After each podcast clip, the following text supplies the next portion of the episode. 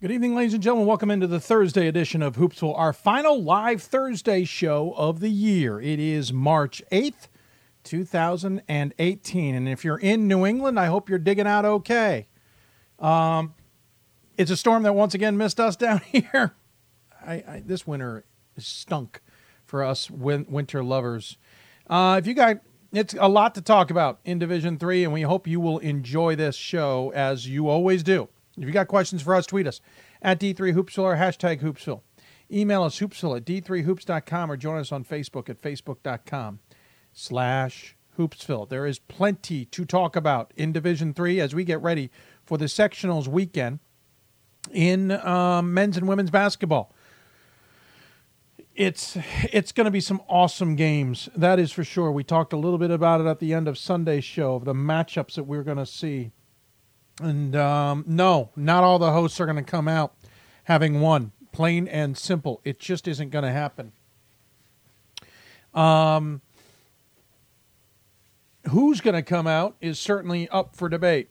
Um, we have a plethora of some really good basketball teams in Division Three, and the parity has made things so much better. And as a result, I suggest you go see some games. Being a little hypocritical in that statement, as I am going to struggle to see some games uh, this week. I was hoping to get to a site on Friday night. Some at-home childcare things have have made that a little bit impossible. So I will be watching Friday games from home. Outside chance, I then will scoot off somewhere on Saturday to see a game, but we will see. We'll cross that bridge when we get a little closer to it, as they say. Um, let's see. Gordon will be at a women's site. Pat's going to double dip. I'm kind of jealous. He's going to hit a men's and a women's site. If I had had the opportunity, I, I kid you not, if I really had the chance and I could have pulled this off, I would have left today. I would have done Hoopsville on the road somewhere. And I would have tried to double dip at Augustana and Platteville. I'm not sure which order. I think initially, just for logistics, I probably would have gone Platteville first and then Augustana second because I know I can get from Augustana to the airport outside Chicago that I need to get to um, the quickest. It's longer from Platteville. Um, but that's what I would have, if I had had my druthers and a complete control of things, that's what I would have done because that would have been great to see three basketball games and six teams. Similar to the opening weekend on Friday when I saw four games and eight teams.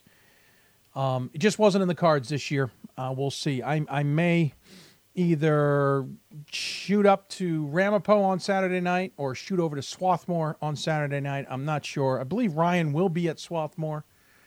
Uh, so he'll hit the one men's site. As I said, Pat will hit a Pat Coleman's going to hit a men's and a women's site, and Gordon's going to be at a women's site as well. I might just man the fort, plain and simple. But we will we'll see it. You can follow me at D3 Hoopsville to see where I may be headed. A couple of things uh, noteworthy. We had our annual All Star vote uh, in men's basketball for the uh, NABC All Star game. And congratulations to Penn State Altoona's, excuse me, uh, Penn State Altoona's uh, Kevin Weckworth and York of Pennsylvania's uh, Dalton Myers. Um, they both got some serious support, and they will be in the All Star game. The, we have been doing the vote since 2011, I believe. So this was our eighth time doing it. And Dalton got 60,000 votes. Um, I said Alt- Altoona's name wrong. I'm sorry. It's Ishmael Nance. Who, who did I mention? Oh, I mentioned Union's guy. Ishmael Nance from Altoona won. He got 58 per thousand. And then uh, Kent Wentworth from Union ended up finishing third with 40,000. Uh, very few votes for Dubuque's player or Husson's player, which is too bad, um, and some other guys in there. But uh, enjoy doing that. Looking forward to the championship uh, weekend where we'll see the All Star game in Salem on Saturday. And of course, I'll be looking forward to calling that game as well. We get to talk to each of the athletes who are partic- participating. That's always something that we enjoy. By the way, the coaching carousel, if you haven't noticed, is a spinning. Coach Nesi out of NYU has announced that he's retiring. He, you might have remembered he missed the last couple, uh, a couple of games or a few games, the last two seasons uh, due to health problems. So I suspect that playing a role. However, um, he had decided to hang things up, and congratulations to him, to say the least. Um, we also have a few others. If you want, you can always follow things on our coaching carousel uh, under the news category, to be sure. We hope uh, you'll keep an eye on things. And we mentioned actually Van Haaften. Forgot to mention this on the weekend. Brian Van Haaften leaving Buena Vista after 414 wins in nine NCAA tournaments resigned. He is actually going to take a position at NAIA Dordt College in Sioux Falls, Iowa, saying that he didn't want to end his career. Um, I don't want to use the word. I, this is my word, coasting, and I don't mean it in a bad way. But you're with the same program. You're being the same success. You're driving yourself based on that program. He wanted a new challenge that might kind of drive him to the end. Can totally respect that. But Brian Van Haaften moving on, uh, and congratulations to him. Lots of other announcements that have been working their way through Division Three. Uh, I think Aurora's women's coach may have left today. Um, I, I need to double check that. I saw a tweet um, and uh, didn't look into the details because I didn't have the opportunity. But that's already started, believe it or not, in Division Three women's basketball. Yep, the head coach for women's basketball at Aurora has left. Um, so that's it, it is that time of year. Uh, for example, uh, they're talking. I think we're gonna we're gonna know if La Crosse is gonna keep um, uh, Kent um, in place as the full time coach or or not. Uh, that job should be wrapping up soon. The Gettysburg clo- job, I believe, is closed. We should start hearing names possibly about that. So lots going on, even in coaching, even though the season is not over. All right, so let's talk about who's coming on the show tonight. I figure that might be a good topic for all you Hoopsville fans. Uh, talking to a who's who list and a lot of coaches who are returning um, to the program. One who is new this season, not new overall, but new this season.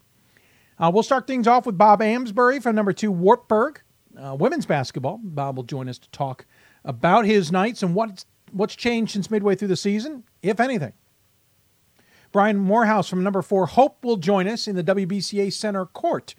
Insightful conversation with Brian about the team, about him, his work with the WBCA. Um, he even talks about one of his assistant coaches and much, much more. We talked to him uh, in a wonderful interview coming up. Uh, we did pre-tape that one. Glenn Robinson from Franklin and Marshall men's basketball join us.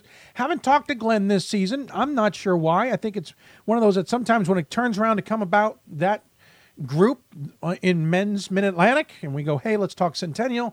Then you look at recent results, you go, well, maybe let's come back to them, or maybe we can see them later. It's a it's a complicated process. It really is. anyway, we hadn't had a chance to talk to Glenn. We get to talk to Glenn. Talked to him earlier today. Charlie Brock from Springfield will join us. We had him on the NABC Coaches Corner earlier in the year. Um, in an interesting moment, we really didn't talk a lot about the team. Uh, they had had their struggles in December. They were starting the conference play.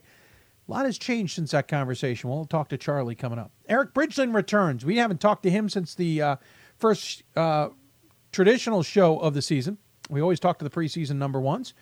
Uh, and in the last two weeks, we're getting back to those. Tufts, Carla Berube on the last show, and we're talking to Eric Bridgeland here coming up tonight.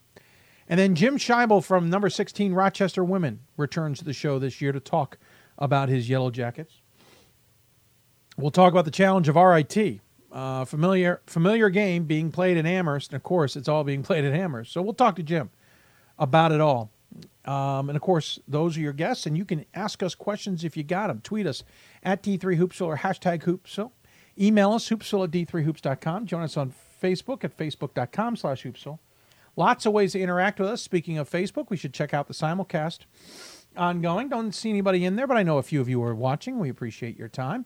Um, and many of you are watching on YouTube's channel, and we appreciate it. If you get into the YouTube page, you can chat with us there. But again, email, Twitter, and Facebook, all scrolling at the bottom of your screen. We hope you'll take advantage of those opportunities. Uh, speaking of Glenn Robinson and F&M, there's a fan of F&M on Twitter who apparently thinks it's pretty classy of Coach to show up on the show, um, despite apparently how unfairly we treat uh, the program at D3 Hoops in Hoopsville. I laugh at thee because maybe we talk about things that others don't talk about, or we're a little bit more neutral on things. But Glenn Robinson has been on the show quite often, and we have featured the pro the uh, program quite often on D3 hoops. So not really sure where the fandom comes from sometimes. By the way, somebody tweeted me and said the uh, purchase Max P- Max Pierce is the only D3 dunker left in the Dark Horse community. Dark Horse Dark Horse Dunker contest. I'm going to the website to uh, confirm that because I'm, I'm honestly I don't I don't remember if he's still in there. It's an interesting process. I really can't tell from the bracket to be honest with you of who's in there. Um, but anyway, apparently, uh, if that's true, Keep up the good work, sir. So again, this weekend sectionals. Uh, after this weekend, we are we'll know the final four teams headed to Rochester, Minnesota, and we'll know the final four teams headed to Salem, Virginia, um, on the men on the women's and men's side, respectively, and um, lots to figure out. By the way, end of the show, we'll talk about the Jostens Trophy. We should uh, not uh, our nomination or not nominations. Our ballots were due today. Uh, I went through mine. I got some thoughts on the Jostens. Some good thoughts, don't worry. And we'll know the winners sometime soon. I think maybe early next week they're announced. If not, they're announced. There's a chance they're announced on Friday, but I, I don't think that's how they turn things around. Nonetheless, we'll talk about uh, that at the end of the show as well. We're going to take a break. When we come back, Bob Amsberry from Wartburg joins me to talk about the Knights, talk about hosting the sectional weekend, and much more. You're listening to Hoopsville, presented by D3Hoops.com for the WBCA and ABC studios. We'll be back with more Hoopsville right after this. I did receive a non athletic scholarship upon entering uh, school. I got the presidential scholarship, which was huge for me. I think there's more opportunities for academic scholarships in Division Three. I did receive academic scholarships. Just being involved on campus, being a leader, all those things combined kind of get me recognized it's a great experience for me.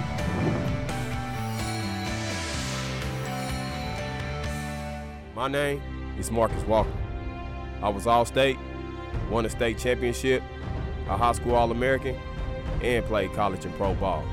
I play because I love the game. I grind to be the best. I sweat because I put in work. I'm strong because I believe. When I want to bring it before game time, I come to the house that college basketball built, the CBE. No matter your skill, take it to another level. Elevate your game right here at the College Basketball Experience at Sprint Center. It's on us to stop sexual assault in any way that we can. To get a friend home safe. To never blame the victim. It's on us. To stand up. To make our community safe for all. It's on us. It's on us to look out for each other at parties. It's on us. To be more than just a bystander to step up and say something. It's on us, all of us, to, to stop, stop, sexual assault. assault. Learn how and take the pledge at itsonus.org.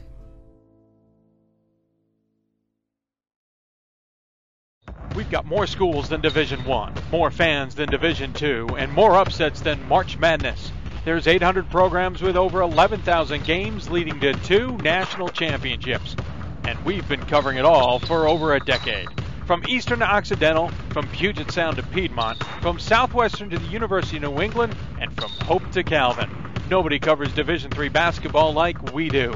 We're at d3hoops.com at www.d3hoops.com. They have dreamed of this moment since childhood. The perfect shot. The key rebound. The game clinching basket winning a national championship. The NCAA Division III Men's Basketball Championship, March 16th and 17th in Salem, Virginia. Be there. Visit ncaa.com slash tickets today. Welcome back to Hoopsville. I'm Cameron Hill, head women's basketball coach at Trinity University, also a member of the Women's Basketball Coaches Association. We hope you enjoy the show. Now back to Dave. And thank you, sir. And welcome back to Hoopsville, everybody. Hope you're enjoying this Thursday edition, our last Thursday show of the season, uh, we believe. Next Thursday, we've done shows in the past. We aren't going to do, we haven't done shows in the last few years uh, in Salem. We'll be hosting a coaches' reception, though. All you coaches tuning in who are heading to Salem, be aware on Thursday evening that we will be uh, rocking and rolling, as it were, at the corned beef. Um, but then Friday and Saturday next week we'll be live in pregame and postgame shows from the Salem Civic Center in men's basketball. So that's all still ahead here on for Hoopsville, but we just won't be live on another Thursday show the rest of the season. All right, so let's talk about women's basketball, and we'll talk about the second-ranked team in the country, Wartburg, who may be overshadowed a little bit by Amherst, but it doesn't mean I don't know many voters who are considering at some point to switch their votes to the Knights. 29 and 0 this season. They went 16 and 0 in the conference. Handled George Fox in their last game and will take on a very tough Trine squad coming up. What does it all mean? Well, earlier today I got a chance to talk to their head coach, Bob Amsberry, who uh, joined me to discuss is their team any better? Now joining us on the City of Salem Hoopsville Hotline, the head coach of the Wartburg Knights, the undefeated Knights. It is Bob Amsberry. And coach, thanks for taking the time. You bet. Thanks for having me again. Yeah, absolutely. And that's the other part of this. Thanks for returning to the show this year. Um, nothing's changed since the last time we talked to you because you're still undefeated. Uh, 29 and 0, uh, 16 and 0. You ended up finishing the conference. You know, this is a program you, you and I have talked about in the last couple of years that has made a huge turnaround from where it was. Um, and now to be undefeated, getting to play at home the second weekend – be in the conversation of considered one of the best teams in the country, it, it, you got to feel pretty proud. Uh, you know, I do, Dave. This group, um, this senior group is really special, and they made a commitment a long, long time ago to to change the culture, and um, they've successfully done that, and um, it's gotten better every single year. And um, you know, this group just they have no personal agendas and they had that from day one, and uh, they they genuinely love each other and to be around each other and to make each other better, and and so it's been it's really been a dream for me. Undefeated at this point. Um, I'm pretty sure we're in rarefied air for you guys to some degree. Um, does that come with pressure, or at this point you're you're so far beyond where you probably expected to be anyway that it's just part of the part of the day. You know, we don't really feel pressure um, because uh, we haven't really thought about the big picture. We we've thought about day by day, and you know, going into each game, I felt like we could win each game, um, and our kids felt like that we could win each game. Um, but when you sum it all up and think about that you won every game, that it really is pretty incredible that we we didn't stumble along the way. Um, but you know, I think the last time we talked, I, I talked about this. Our our group knows that we're vulnerable, and we know that if we're not good, that we can be beaten by about anybody, and and so I think that makes us really good. We don't take anything for granted. We prepare the same way every single day, and I think that's why we are where we are. You say you're vulnerable. Um, I realize you're not going to give me the X's and O's and all the details in case someone's listening, but what do you mean by you're vulnerable? We're beatable, and our kids know it. Um, if we're not sharp, if we're not a good version of ourselves, uh, we we know we can be beat, and uh, I just think that that keeps us on edge a little bit because we've decided that losing isn't very fun. um, conference seemed to be competitive. I don't think it gave you guys as big a test as it has in the past. So Luther certainly was a pretty good squad this year. I go back to the midseason where you guys always have a tournament that always features tough opponents. And you handled Superior, as we talked about earlier, in Whitewater pretty easily as well. How much do you now go back to those games when talking to your team in this NCAA tournament, or do they also not have as much of an effect since they were so long ago? Well, we don't. We don't really talk about those. Um, yeah, and I think people, if people look at our schedule and they see the the results and the scores of games, they don't understand um, really what those games were like. The Whitewater game um, came down to the end, and we we were fortunate to hit a run late, and um, you know, Miranda Murphy really stepped up late, and she had six or eight or maybe ten in a row to to stretch that lead out. But we were challenged, um, especially in November and December. We we were on the ropes in several games. We were down by double digits in the second halves of games, and um, you know those games when you just see the score, I, I just I think it's a little bit misleading. Our our group had to really gut out some hard, um, tough wins, and we were able to successfully do that. And, and those those instances have made us a lot better. Certainly better to the tune of an undefeated mark. Now you go up against Trine, um, who has proven to be able to play with the best, uh, taking Amherst to the wire, beating Hope once, and the other games going down to the wire as well. What do you what do you make of the uh, Thunder, and what do you think you guys can accomplish? They're really, really good. Um, yeah, I think they're probably the most disciplined team we've seen all year, uh, and they defend extremely well. And uh, we have our hands full.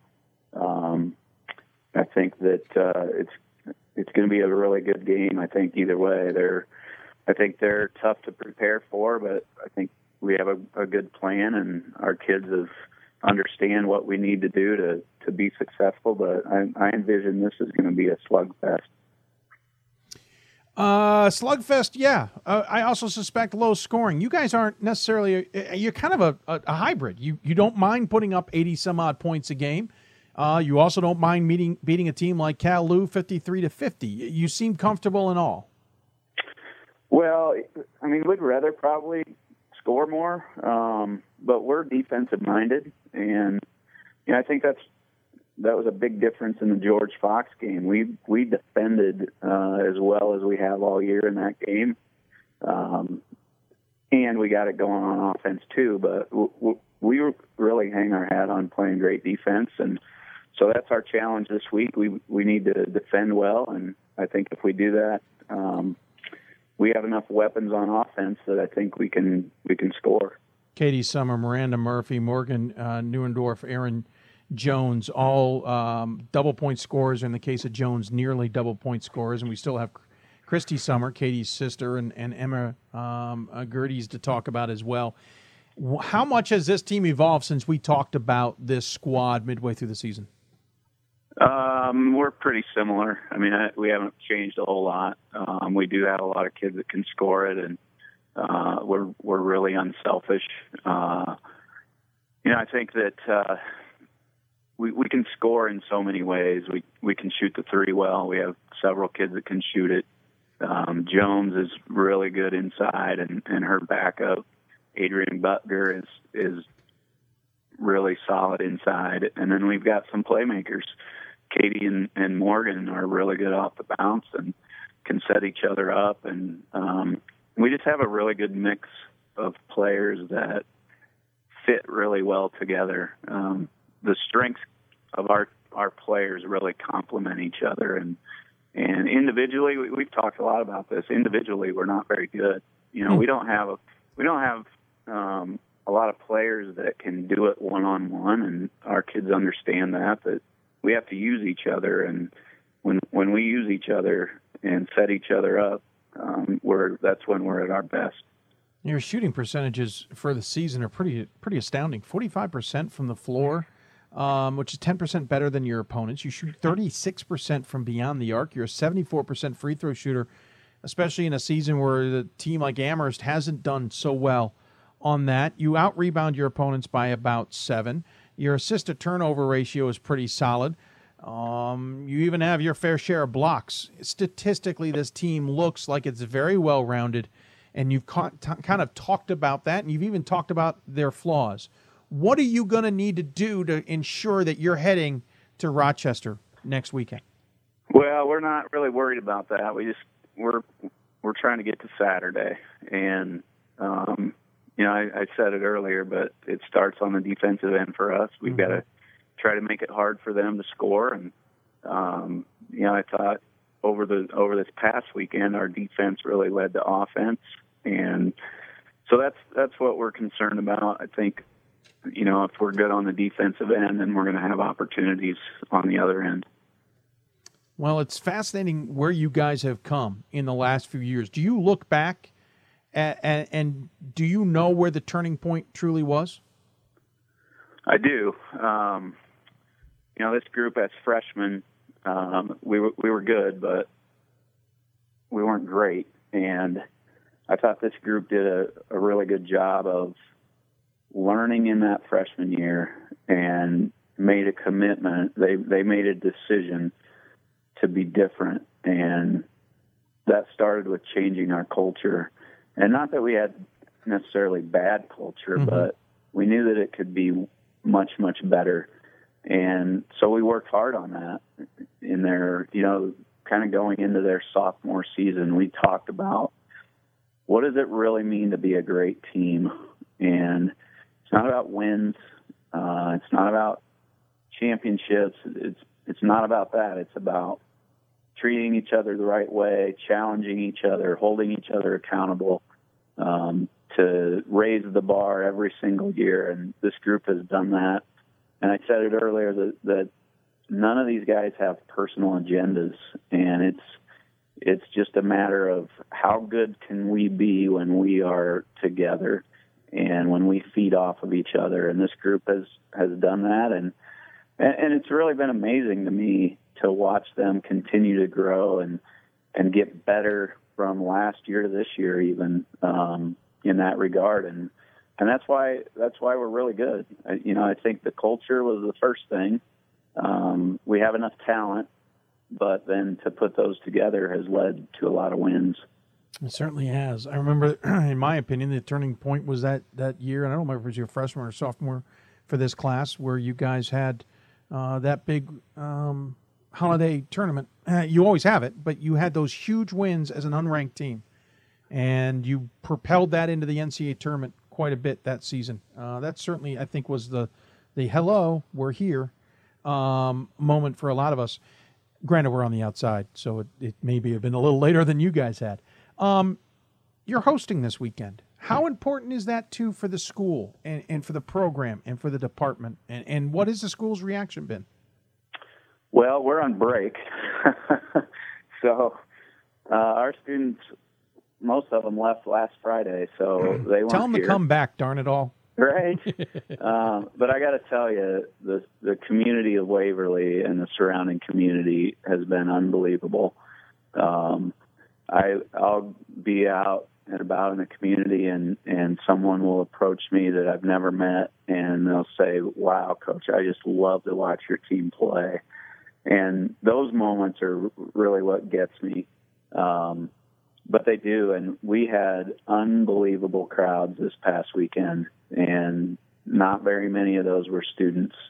Um, and, and that was just really fun for me to see the the interest that this group has generated um, from our community, and then the support that that those those folks have given us is has really really made me proud. Um, we're fun to watch, and we got great kids, and they're active, um, getting to know some of those folks, and so that's been great. And then, you know, the other part of this that um, our our department, um, led by Rick Willis, our athletic director, and I'm not going to name everybody, but they wanted to put on a first class weekend last week, and I, I'm pretty confident that the teams that were here, um, the players, uh, they all had a great experience, and and so that makes me really feel feel good about where I am and the support we're getting, and um, the, the, there's a lot of people around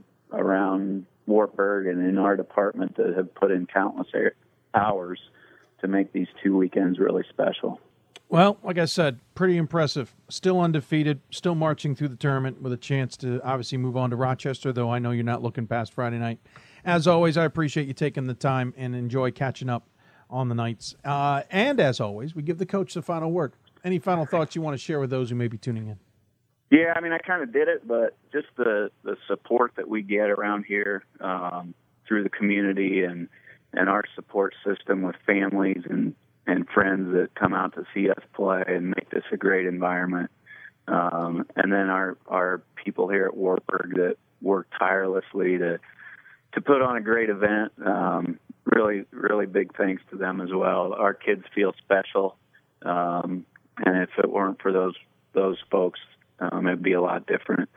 And then I guess lastly, you know, I, what you do for our game and um, the excitement you bring, the interest you bring, um, as always, thanks to all your work and and the hours that you put in to make this a special thing. Well, thanks, Coach. Appreciate the kind words. Good luck this weekend. I wish I was there. It'd been fun. Well, you should be, Dave. fair, fair. Uh, unfortunately, challenges at home are going to keep me grounded a little bit.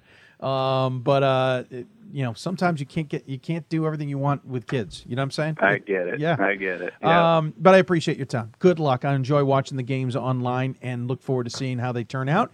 And uh, look forward to talking to you sometime down the road as well. Sounds good, Dave. Thank you. Absolutely. Bob Amsberry joining us from Wartburg here on the City of Salem Hoopsville Hotline. Once again, thanks to Bob Amsberry. Team is playing darn well. They're one of two undefeated st- teams still in the con- in the country in women's basketball in Division Three. Uh, they were the one of two coming in. It's Amherst and Wartburg. By the way, they're set up. Those two teams are set up for an undefeated battle in the championship. I know there's still three games to be played between now and then, taking on a really tough Trine squad. And then on the other side, it's St. Thomas versus East Texas Baptist. Another fascinating game to say the least. East Texas Baptist got a chance to practice at Northern Iowa earlier this week. Uh, probably a pretty cool experience for them. But nonetheless, congratulations to Wartburg. Going to take another break. When we come back, we'll go to the WBCA Center Court and talk to Hope women's basketball coach Brian Morehouse. It is a tremendous conversation that I encourage you to listen to. Very forthright, very insightful, very, very, like a better, better term, deep.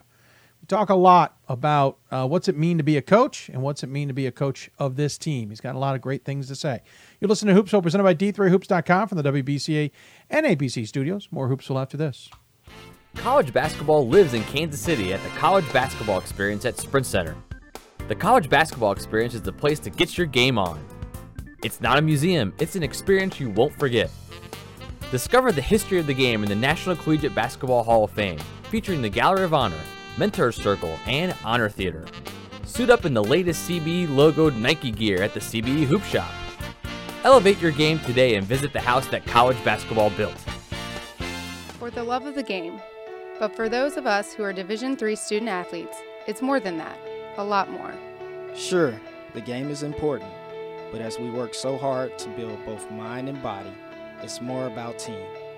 That is why NCAA Division III teamed up with Special Olympics, and in giving the gift of sport to those for whom it seemed an impossible dream, we are working to make this a better world. Help us keep that dream alive. You can make a difference. This is why we love sports. It's in the way they play free from the pressures and all the money talk. Playing for simply the love of the game, where everyone has a shot at their definition of success on and off the field. This is what we love about sports, and what we can still love about college sports.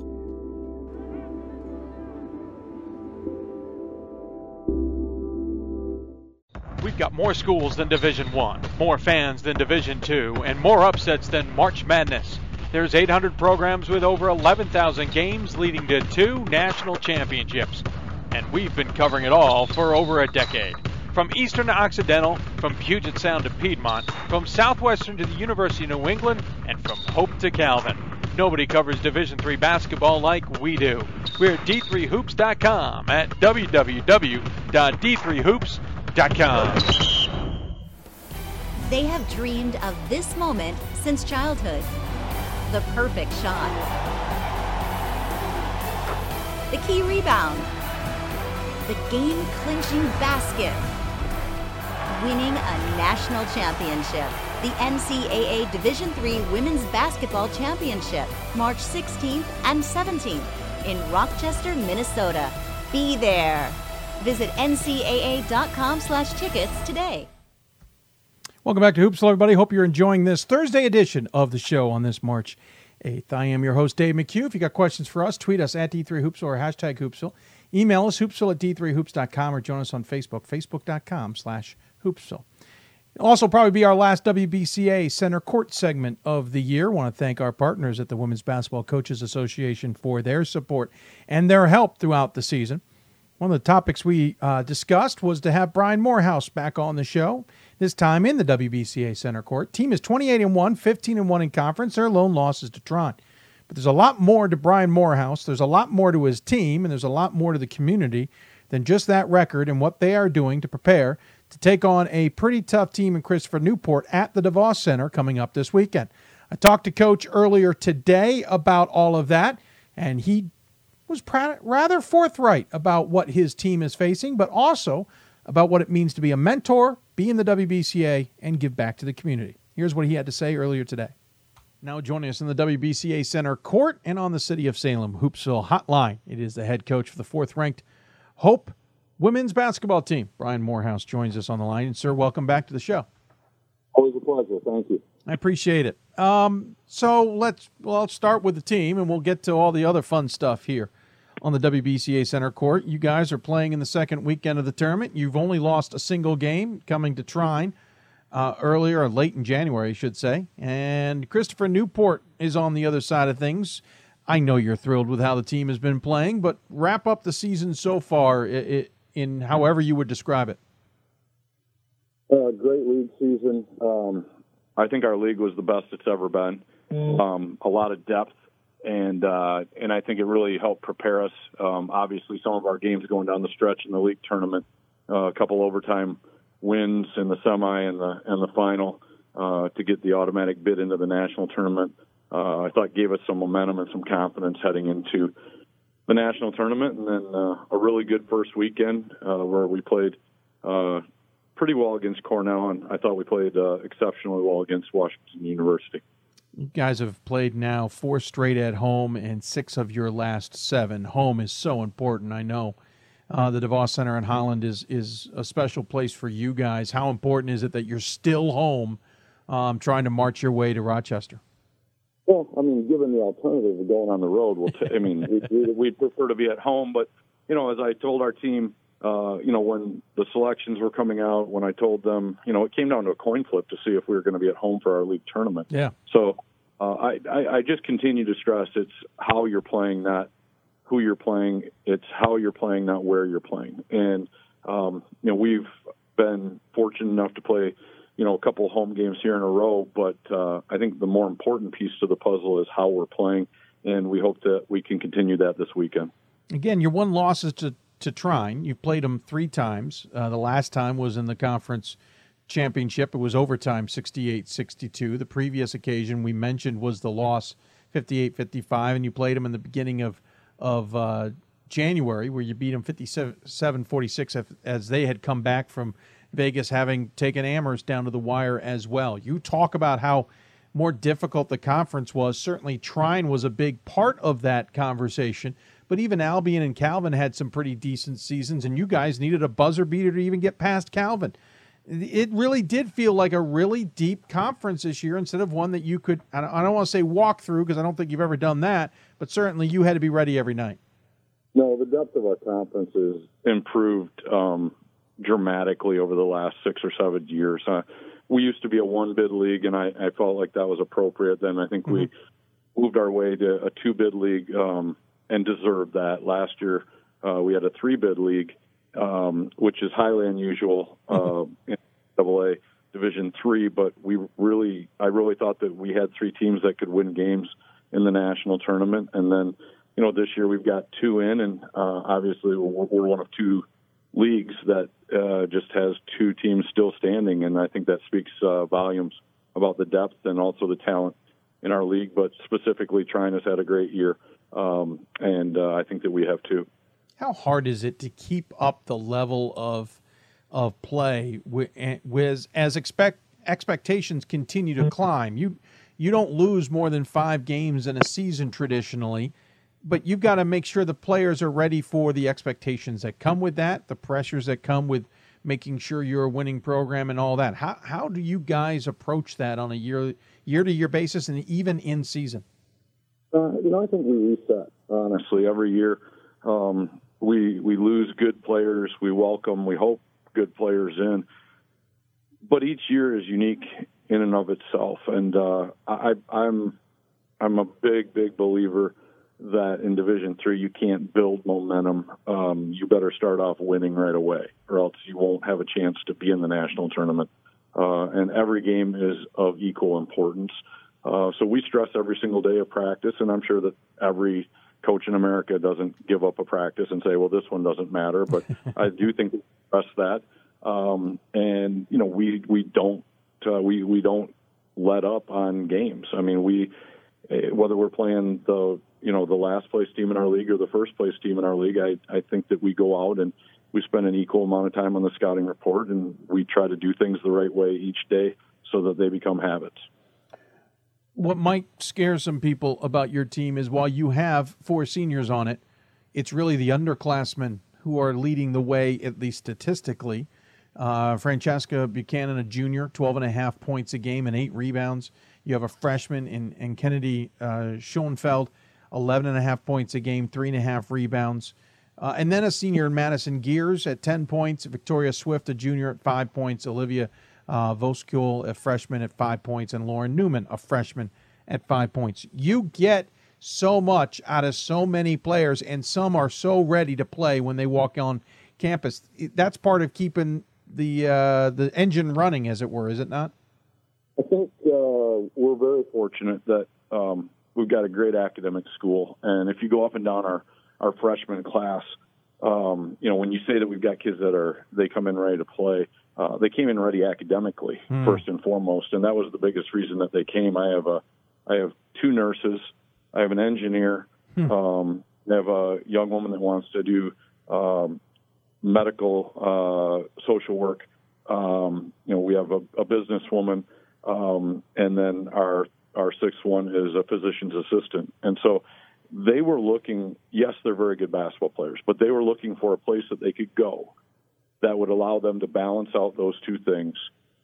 Hopefully, be in a winning basketball program, but you know, in three and a half or four years, be able to graduate from our school and go on and do uh, what their goals were that they had laid out. Them. And you know, I think our freshmen, uh, their grade point average after the first semester was a 3.9 for those six kids. And I mean, I'm talking they're taking classes I can't even spell. and so uh, you know, I, they're they're really a talented group academically, extremely driven, and uh, it shows up on the basketball court because they're driven on the court as well. Yeah, you kind of stole my thunder. I was going to ask if they were actually good basketball players or wanted to play basketball uh, to some degree with all that, all those other um, ways that they are excelling, uh, certainly in the uh, on the campus and in the classroom. Is there any? So I guess the trick question: Is there anything this team does not well, especially at this point in the season? Well, I never think we rebound well enough, so I'll start with that. Um, you know, I'd say we turn the ball over too much, but that's because we have turnovers. Period. Um, you know, I'm I'm a pretty hard. I mean, I'm pretty hard to satisfy. I'm getting older and crankier. Um, you know, the longer I do this and just have a high expectation of the way the game's supposed to be played. But this team has been, I mean, an absolute joy. And everybody say, well, how can it not be? You're winning. Um, not that. Uh, I I love this team. Is they are even though we're young, you know, we've got six freshmen, we've got three, maybe four sophomores. They're one of the best practicing teams I've ever had. Like they compete in practice. They concentrate in practice. The number of bad practices that we've had this year since October 15th, I can count on one hand uh, and probably wouldn't need all five fingers. Hmm. Like show up and they want to be there, and I think that is, uh, you know, just talking to my friends, you know, around the nation at Division two and Division one and Division three level. Um, it's hard to keep kids interested. Uh, we have the longest season, the longest of anybody, and to keep them fresh, to keep them interested, um, have them come in and compete day by day, uh, and you know maintain that competitive um, uh, ness with their teammates, and yet have it be appropriate competitiveness. I mean, you don't want fistfights breaking out. You want kids, you know, helping each other up off the floor after you, you know, going after a ball and saying, you know, you know, hey, way to go, you beat me to that one. You know, I got the next one or something like. You know, I mean, we have that great vibe going in our basketball program, which I'm guessing there are 15 other teams have going on right now too, because you can't win with a bad vibe, bad chemistry. Sure. Uh, speaking of those other teams who may have that going, it's Christopher Newport ahead, the 18th ranked captains. Uh, you'll get to play at home against Christopher Newport, but they certainly bring a, a little bit of a, a, different nuance. You're used to tough minded defensive teams. You play Trine three times this year. This is a tough defensive minded team in a completely different way. How you guys prepping? That's great. Um, and just understanding, you know, how they're trying to speed you up. Um, I, great. I have great um, respect for their coach. You know, he was at Bucknell, and, mm-hmm. and I know a lot of people at Bucknell still uh, right now, and um, you know, he just gets everything out of his kids, and they're they can switch. I mean, they can switch the tempo of the game. Um, they get great shots every time down the floor. Uh, you know, it, you look at the matchups that are left in the United States right now, and um, not too many people are signing up to play Christopher Newport. And that's where I think the rankings can lie a little bit. Mm-hmm. Uh, you know, they played a strong, very strong um, uh, schedule, um, and you know they played Thomas More earlier in the year, and uh, I think their league is good with you know Marymount and some other schools there. So I, I just think that they're battle tested, having gone to the Final Four last year. You always want to play the people that haven't been there. You know, I mean, like it, when it's new, it's you know it's a lot better to play teams that haven't ever been. Mm-hmm. Um, when they've been there, you know, like his team has, you know, they expected to get here. You know, a couple losses wasn't going to dissuade them from you know their end goal of you know getting to the Final Four and win the national championship. So they expected to be playing this weekend, and it should be a great game. Um, you know, we've got to limit our turnovers. They rebound yeah. the ball exceptionally well. I mean, exceptionally well. Uh, so that's going to be a huge part of the ball game. I have a feeling you're seeing game tape in your in your sleep right now, uh, or you've passed sleep up for game tapes. One of the two. Um, let's transition a little bit here into the WBCA part of the center court segment because there's a couple fascinating things that are going on. First and foremost, you're pretty heavily involved in the WBCA as a conference captain and the work that you do there. How important is that to you, and and and why dedicate your time to that organization to some degree? Well, uh, you know, it starts off with uh, some of the things that I was taught by other coaches when I took over twenty some years ago, twenty two years ago, and I and they they would say them to me, and I'd shake my head yes, um, especially in the first couple of years. But when you're a young coach, you're just trying to win a couple games so you yeah. get to keep your right? Yep. And so you get into like year two and year three, and the same people are saying the same things to you. The, the Dixie Jeffers of the world, the Sherry Harris, um, you know, the people that you respect so much, um, the Nancy Fahey's, and they're like, you got to keep giving back to the game. You got to keep giving back to the game. You know, part of our job is to give back to the game. And I started to understand that, you know, this wasn't just lip service. Um, you know, this was something that was a part of my job description, whether it be from Hope College, not really, but as my job description as a women's basketball coach, it's our job to to push the game of women's basketball ahead, whether it's with you know five, six, seven, eight year olds, or whether it's with our women and um, instilling them the values uh, that the WBCA believes in, and uh, serving others and growing our game. Um, you know, community service it, it, just is an important part. And, and as a part of that, I think it's an important thing to mentor young coaches. Um, you know, when new coaches get hired, whether they be in our league or if I know another league, you know, I make a point in reaching out to them and uh, just saying, when I was young, Charlie Goffnett of Alma called me up the first day I got the job, and he said, "What do you need? Give me a call. Here's my number. Hmm. I know it's going to seem overwhelming. I want young coaches to succeed. And that's stayed with me ever since that phone call. And, um, you know, anytime I did need anything, I could call up him. Um, I could call up Greg Affman. I could call up Kathy Morris from Adrian and ask them questions when I didn't know, um, you know, either how to schedule or, you know, how to interact with um, a certain tough situation within my team um, or, you know, how to mentor uh, my players or how to help them get jobs. And they were always there for me. And my goal is to be there for other coaches and my players and the young people that want to play basketball growing up. You talk about giving back, and of course, for the WBCA, part of uh, a lot of coaches' lives is mentoring. And you have a coach in your wings on your on your staff who's not only a former player, but she's somewhat of a rising star in the coaching realms now Courtney Cust, I know means a lot to this program. What does she mean to you? Um,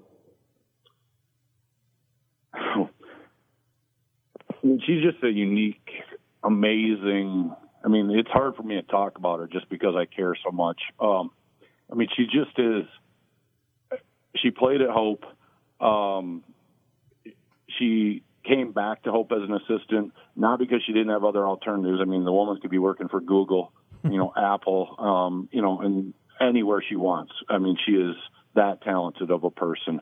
And yet she came back and she said, I want other people to have the experience that I had at Hope. I want other, uh, I want our women and I want to, I want to impact people on our campus um, the way I was impacted by my professors, by other coaches from other sports, um, by the assistant coaches you know, in the women's basketball program. I want to be that person. And you know, this last summer she led a, a program to Costa Rica uh, with a, with a group of uh, young uh, with a group of students on our campus.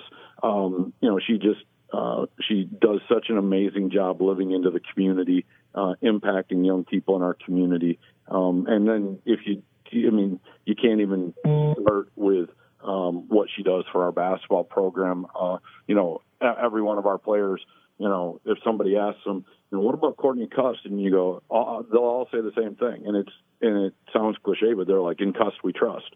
And I'm like, and, and they, they truly, truly, um, believe it. And, you know, she brings them into her office, um, and talks to them. Uh, but like, not just about like how the weather is. I mean, she's living into these young women on, you know, hey, this is how you this is how you carry yourself. I mean, this is this is the right thing to do. This is you know what do you need help with? Where are you struggling in your life? Where do you feel like you're excelling? How can I help you? Um, and it's not just basketball. And to me, that's the beauty that these women are going to go on in their lives, our players, and they're going to have been impacted by yeah. Courtney Cust, and they're going to go out and guess what? They're going to impact other people and I call that the multiplier effect because her impact then impacts them, and then they go out and impact other people. And before you know, you've got this spider web that goes all over the place where her influence is being felt in ways that she doesn't even realize. Certainly seems that she's learned from the best in that category, then, because you certainly give back and, and, and impact others. You're involved with Special Olympics events uh, with your team during the season. You're also involved with coordinating what's called the Millennium Tri- Triathlon in Grand Rapids. I hope Calvin's not paying attention. Uh, 100% owned and operated by the Hand Up Fund, which is an organization that helps disadvantaged children in West Michigan. What does it mean to you to to be involved in those organizations and to give back to the community in the way you do? Um, you know, probably. It, I'm, I know I'm supposed to say like, you know, my job is to win and you know, do all these other things. I I get as much, if not more, satisfaction out of um, you know trying to impact my community, but not just my community because it stretches you know all the way into Grand Rapids and uh, south of Holland and north of Holland, and um, you know I, I just think that there are young people that are out there that are either economically, um, physically, uh, mentally, uh, you know, they don't have some of the the great things that I was privileged to have growing up. I didn't grow up rich. I grew up on a farm, you know, shoveling up the barn, you know, but I still grew up in a pretty great situation, in my opinion. And I just want to make sure that every kid, you know, the reason we call it the Hand Up Foundation is, you know, because I started it with my one of my college roommates, um, and we want young people to have the things that they need to make a better life. You know, uh, and it might be, you know, working with kids that are in Special Olympics and you know making sure that they have like the greatest day of their life when we go uh, play at the Miracle League, uh, which is a which is a baseball field in Grand Rapids mm-hmm. on synthetic turf. Um, you know, it might be you know helping um, the Boys and Girls Club out in Grand Rapids and you know impacting their impacting their organization by giving them iPads, uh, you know, so that they've got a, a huge room full of iPads that their kids can work on and become more technologically adept and, and be able to move out into the world, uh, you know, just more equipped to to uh, reach their true potential. So, you know, our whole point is, um, and my whole goal is to help people reach their potential. And um, whether it's in basketball, whether it's a young person on our campus, um, you know, whether it's a kid that's in Special Olympics, uh, whether it's a player on my team. I just want everybody to reach their potential and understand that don't let anybody limit you. Don't let anybody tell you what you can't do. Believe in yourself um, and know that there are people that will get behind you and help you reach your goals. Um, I think I can figure out why people want to play with you, Coach. Um, certainly inspirational, and, and if that message gets across even halfway to your players, I can see why they're successful. Uh, before we let you go, we do have a little fun and ask a couple questions uh, that we ask all of our coaches in the WBCA Center Court. They're off the top of your head, so don't you don't have to think them too through. Um, but if you don't mind, uh, we'll do that and and and see what you say to some of these. I love it. Fire away. All right. So the first one is, and I think I'm getting a sense of this one already. What's your favorite thing about coaching, especially in Division Three? Relationships with my players. Yeah. Uh, if you have, what would be your biggest pet peeve? People that judge other people. Hmm. Good one. Uh, do you have a favorite rule or a favorite nuance to the game? Uh, right now, it's advance the ball. Oh, you and I will talk some other time. Come on, man. That's No. rule for women's basketball, No. and men should be adapting. No. I've seen it Yeah. used. I've seen it used in ways I don't like. Like, Okay, uh, I can agree with that. I can agree with that. Yes, I can agree with that. When when you're advancing the ball to avoid being pressed, yes, that is a problem. Drives me insane. I agree with that. Drives me insane. I insane. agree with it. I agree with you. yeah. Um, seen it way too much this year, actually. Ironically enough. Um, any pregame ritual or superstition?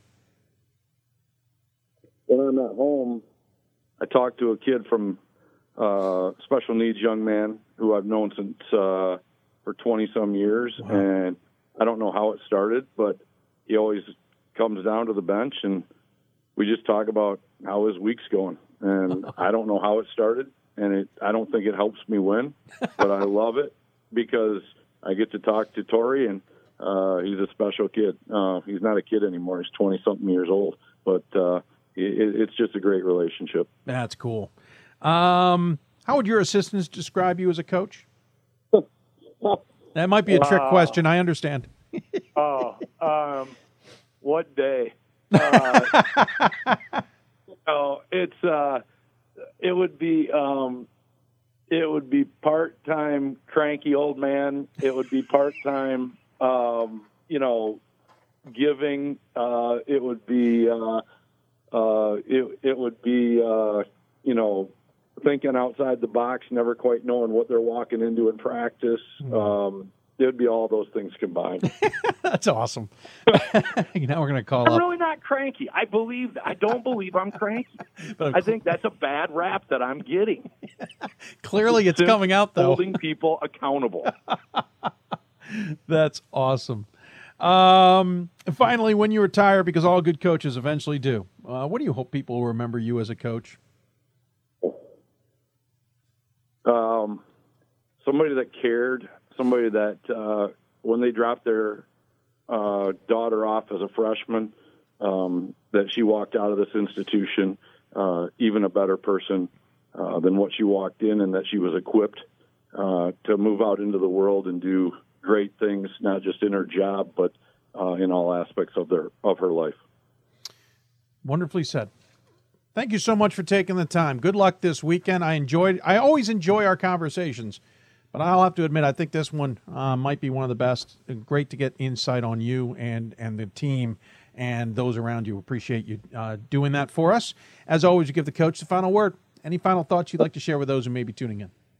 Appreciate your work with the WBCA and uh, your partnership. I think it's incredibly important for the game of women's basketball and um, the role that you serve as uh, a voice for uh, specifically Division Three uh, cannot uh, be understated. It is an incredibly par- important part of um, why we have advanced the game of Division Three women's basketball. Wow, thank you. Appreciate that. That's very kind of you to say. Good luck this weekend, and I'll look forward to talking to you sometime down the road. Thanks a lot. Always a pleasure. Absolutely. He is Brian Morehouse, fourth ranked Hope women's basketball team in the WBCA Center Court, joining us on the City of Salem Hoopsville Hotline. Once again, thanks to Brian Morehouse for joining us. Insightful interview. Didn't I promise that? It was terrific. Um, excuse me, words from him. I appreciate him taking the time. Once again, they will be uh, busy this weekend as they host Christopher Newport. Of course, on the other side of that bracket is a doozy of a set of games as well. Uh, should be fun at Hope at the DeVos Center. Wish I could be there. Uh, that could be a lot of, lot of fun. Going to take another break when we come back. Franklin and Marshall men's basketball coach Glenn Robinson joins me to talk about his team making it through the Centennial Conference on the second weekend and just how incredible Brendan uh, Brandon Federici has been to uh, his program. The first 2,000 point scorer in the history of F&M men's basketball. It's mind-blowing to me. We'll talk to him about it. You're listening to Hoopsville, presented by D3Hoops.com from the WBCA and ABC studios. Back with more after this. I'm a Division III student athlete, and I know how powerful words can be. The term gay doesn't mean stupid, lame, or less than. So I pledge to speak up if I hear the term gay used in a derogatory way or any other homophobic terms. If you can play, you can play in Division 3. I'm a Division 3 student athlete, and my teammates unconditionally accepted me as part of their family. So now I pledge to do the same for others. If you can play, you can play in Division 3. I used to never really talk. Ever. Uh, I was afraid if I said something wrong, everyone would laugh at me. But then I started to play golf with Special Olympics. It helped me to find my voice. And now everyone else is speechless. We've got more schools than Division 1, more fans than Division 2, and more upsets than March Madness. There's 800 programs with over 11,000 games leading to two national championships. And we've been covering it all for over a decade. From Eastern to Occidental, from Puget Sound to Piedmont, from Southwestern to the University of New England, and from Hope to Calvin. Nobody covers Division III basketball like we do. We're at d3hoops.com at www.d3hoops.com. Great moments are born from great opportunity. That's what you have here tonight. That's what you've earned here tonight. This is your time. Now go out there and take it.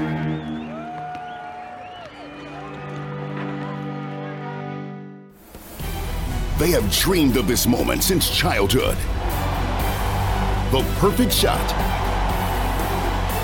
The key rebound. The game clinching basket. Winning a national championship. The NCAA Division III Men's Basketball Championship, March 16th and 17th in Salem, Virginia. Be there. Visit ncaa.com slash tickets today. Welcome back to Hoopsville, everybody. Hope to see you in Salem and or Rochester. I won't be in Rochester, but our staff will. Uh, for the men's and women's championships, uh, we hope to see you there. One of the teams who would love to get back to that is Franklin and Marshall. Team is playing uh, pretty decent this season, uh, as many have noticed. But it was interesting. They ended up finishing third in the Centennial Conference this year. What does it all mean? Well, Glenn Robinson has one of the more special players in program and Centennial Conference history.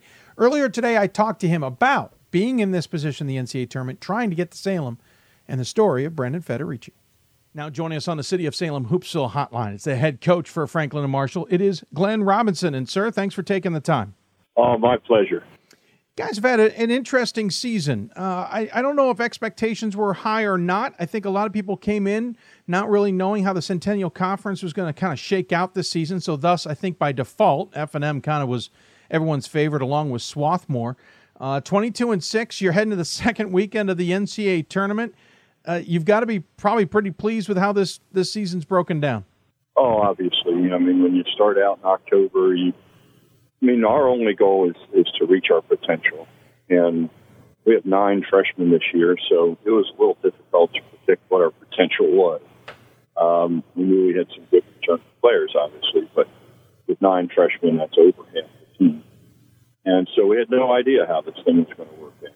And to be still playing at this point, uh, obviously we're elated. Sure. Um, the conference race was interesting. Um, Swarthmore again, kind of in the conversation as expected, and uh, they uh, you actually got the win over them in the first meeting in mid January, but it was Johns Hopkins who kind of came storming in under first year head coach Josh Loeffler this year, and then the rest of the conference was kind of there. Uh, uh it turned into a three horse race. Did that kind of catch you guys a little bit by surprise, or or or did you expect to maybe have that be a deeper race than many others thought? Um, no, I didn't think it was a surprise. Um, obviously, they had some great players returning. Mm-hmm. Uh, we had utmost respect for both Doeren and Gardner, and then we didn't know about it at the time, but they got two great freshmen that started right away. So um, I thought it might be a four horse race, to be honest with you. Hmm uh, starting out. I think it would have been, but Dickinson had one of their key players get injured and basically lose. Yeah. So um, turned into to that, but um, I certainly would be lying if I said I predicted that way from the beginning. I I, um, I actually thought it might be a five horse race. Interesting. Because Ursinus was returning so many Yeah. players, and they had such a great five that. Uh, we thought they would pose a tremendous problem. And I mean, they did. It just ended up that the three of us kind of pulled away, and then we all fought each other. And at one point, everybody had beaten everybody else. And, um, you know, so no surprises. Our games, I mean, we ended up losing by one point and two points, and one was in overtime. And then we had the last shot each time, so we couldn't have been any closer. So again, you guys, you know, the end of the season a little rough. Lost three of the last five, but again, you were playing the top of the conference. You played Hopkins twice, unfortunately losing twice to them, one in a double overtime thriller, and then you played Swarthmore, counting the conference tournament. Was it hard to keep the team maybe mentally in it, knowing there was a chance you could make the NCAA tournament with just how rough that that season ended a little bit? No, there was none of that. It was, um, you know, it's kind of next game up, and you do the best you can, and I don't think we had a, a great deal of thought about the NCAAs and, until we were walking out of the gym after the, the Hopkins game in the uh, conference playoffs. And I mean, you know, you just you give it everything you have. We totally respect them and how they played and everything, but it was a one point game. We had the last shot, and had enough time to get off a good shot, so we're blaming ourselves. And then you start looking and is it possible the Centennial can get three teams in the tournament? Obviously, from our perspective, of course.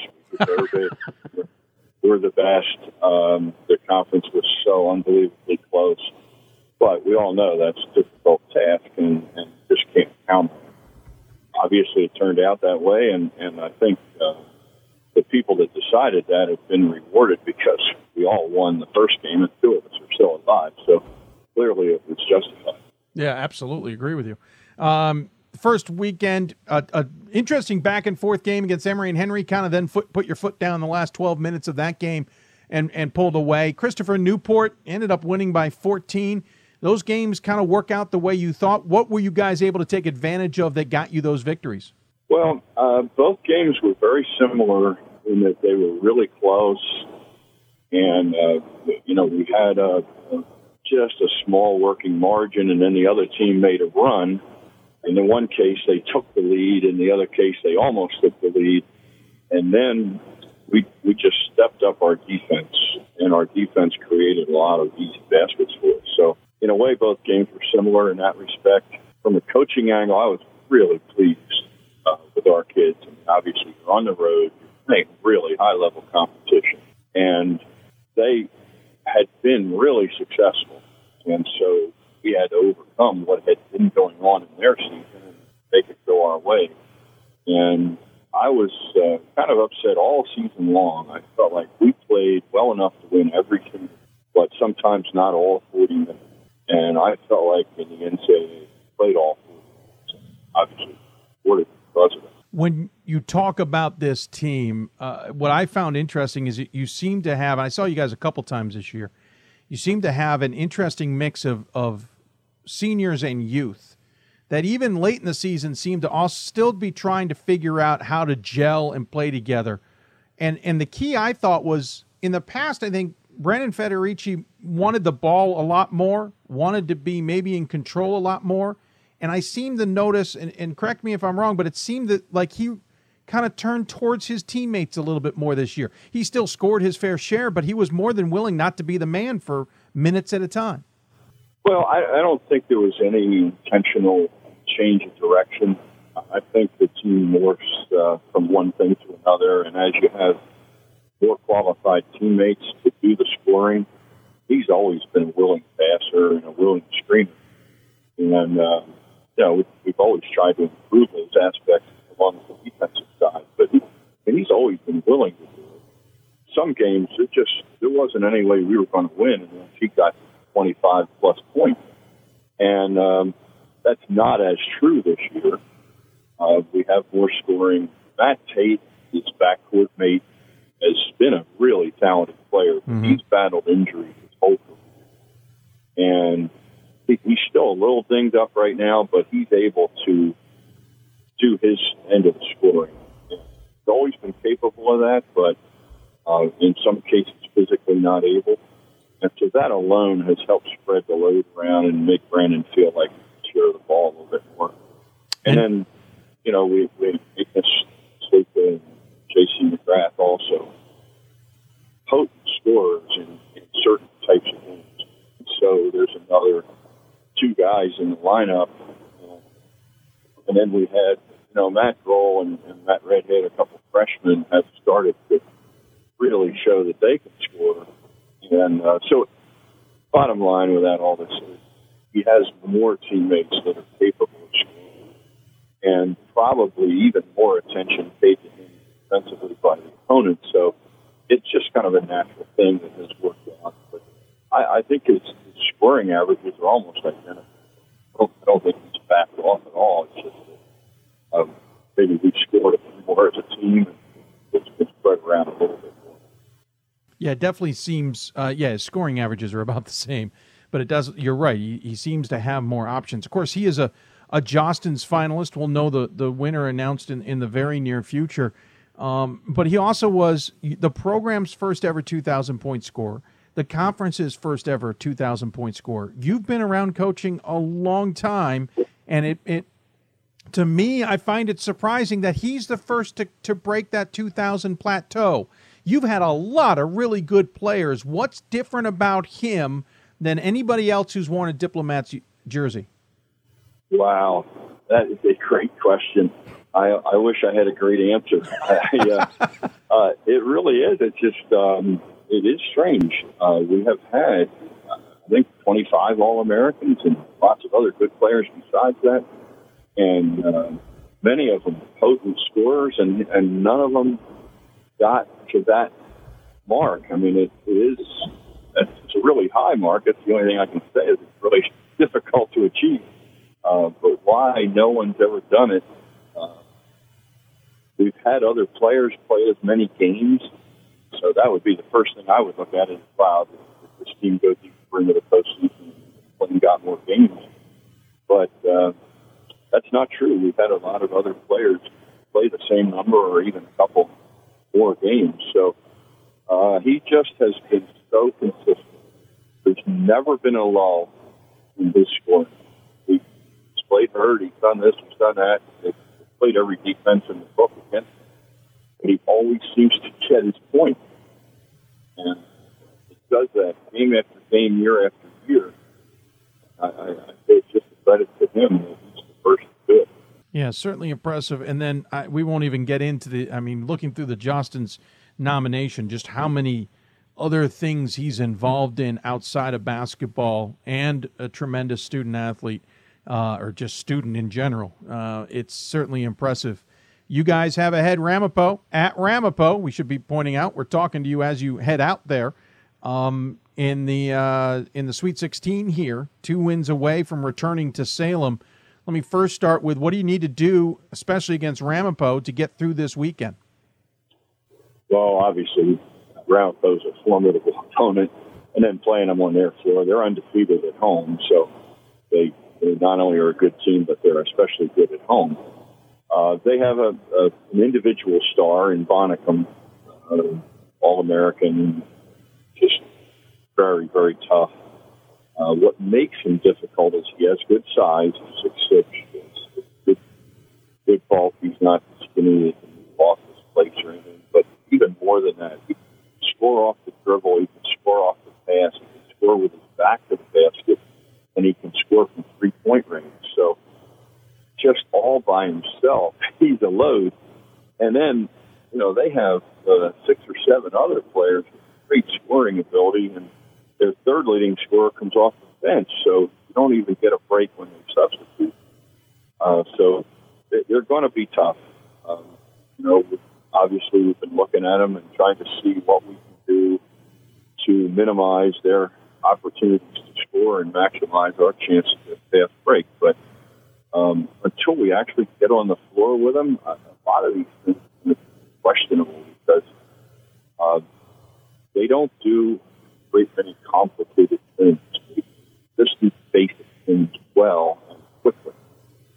And uh, you look at some of the plays, and it, it's very simple in design, but run very well and executed by players with a lot of skill. And so, to me, that's the toughest thing in the world to battle is they have really good players and they're, they're a real basic sound.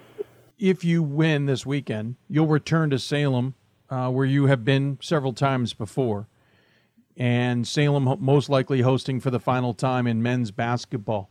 Is that significant to you? Does that mean something to try and be back there for a final time? Well, uh, like you need additional meaning to, to want to get to the final four, but um, actually, it would. Um, I love Salem. I was uh, on the NCAA committee when we considered Salem. We were up at, in Buffalo and, and we were looking for other sites, and, and so I was a small part in helping get it there, and and I've been extremely pleased with how they've handled it, and obviously everybody else has because they've broken every record as far as being a host Yeah. and um, they just they have all the things you need. Uh, Carey Harveycutter is the director of that facility, and he, he just does a marvelous job. Great guy, he's really into his job, does it thoroughly, uh, has a way of making everybody feel important, kind of like he's doing what you need to have done. Um, it's a nice facility. The area gets behind it. They have business sponsors. I, I just, uh, I just think it's been a great venue. And um, you know, I understand we have to move it around and all that, but it would be really nice, personally, to be able to be one of the last teams to play there. Well, we certainly wish you luck this weekend on making that possibly happen. Uh, obviously, a, a tough task in New Jersey, but everybody at this point has a tough task ahead of them. Uh, we will let you go, but we'll always give the coach the final word. Any final thoughts you want to share with those who may be tuning in? Well, I, I just think Division three basketball is such a fabulous thing. We have true student athletes, and um, you know we're on D three hoops, and I was around when D three hoops started, and it has done so much for Division three basketball. It's it's just unbelievable how much more popular it's gotten, and how much information is disseminated. I mean, that's the first thing every one of us does. You know, you, you play a game and you get on D3 hoops and see how everybody else is doing. Uh, or you finish practice and you get on there and you see what, what's happening. And, you know, we didn't have that when, when we started. So it's been a great thing. I hope everybody enjoys it. Well, thank you, sir. Um, congratulations on yet another successful career for you or season for you. I won't even. I don't even talk about the career with you anymore. Uh, it, we- we'll wait until until you decide to hang them up, and I'm I'm figuring that's another 10, 15 years away. Uh, uh, thanks for the time. I really appreciate it. Good luck this weekend, and we'll look forward to talking to you soon. All right, Dave. Thank you so much. Thank you, Glenn Robinson, joining us from Franklin and Marshall on the City of Salem Hoopsville Hotline. Once again, thanks to Glenn Robinson for joining us. I appreciate him taking the time earlier today. Uh, they had a little bit of challenges trying to get to Ramapo. Because remember, northern New Jersey got hit with quite a bit of snow, including the rest of New England. I'm jealous for that fact, just just for the record.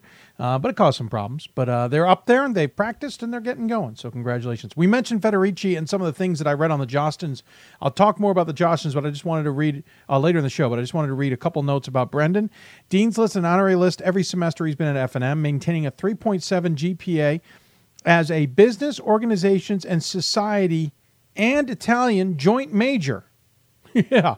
Um, what else? He's co-founder of Urban Pages, a organization that uh, has collected more than 5,000 books and distributed them to the Jersey Shore Medical Center Children's Clinic and communities in the state of New Jersey. Supports Soul for Souls, um, another shoe drive to benefit, our annual shoe drive to benefit the uh, children of New Jersey, and co-founder of Promote to Vote, an organization that helps raise political awareness and voter registration. Uh, also volunteers at the Trenton Area Soup Kitchen. Is a tutor for writing and SAT preparation in Monmouth County, New Jersey, and is involved with Soles for Souls, as we mentioned, as well, plus everything else that he does. So, Brendan Federici, one of those incredible student athletes on the Jostens uh, nominations. We'll talk more about them later. Running a little bit behind, going to take another break. When we come back, Charlie Brock joins us live from Springfield to talk about his squad and what he expects in the second weekend from the Pride. You're listening to Hoops Hope, presented by D3Hoops.com from the WBCA and ABC studios. More Hoopsville after this. Great moments are born from great opportunity. That's what you have here tonight. That's what you've earned here tonight. This is your time. Now go out there and take it.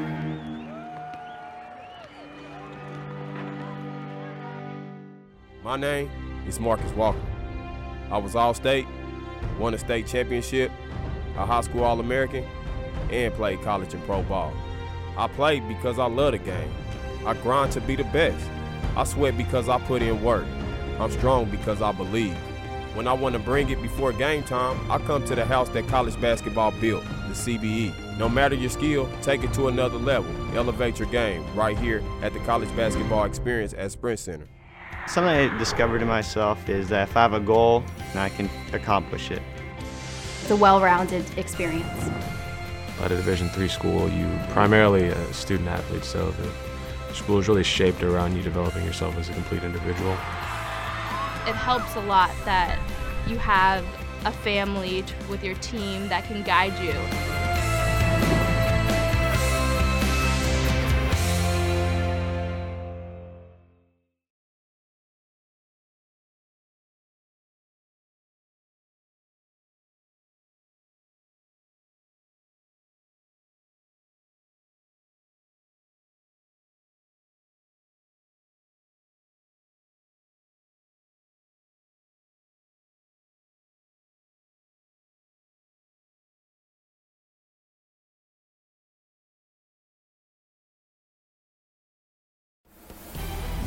Dreamed of this moment since childhood.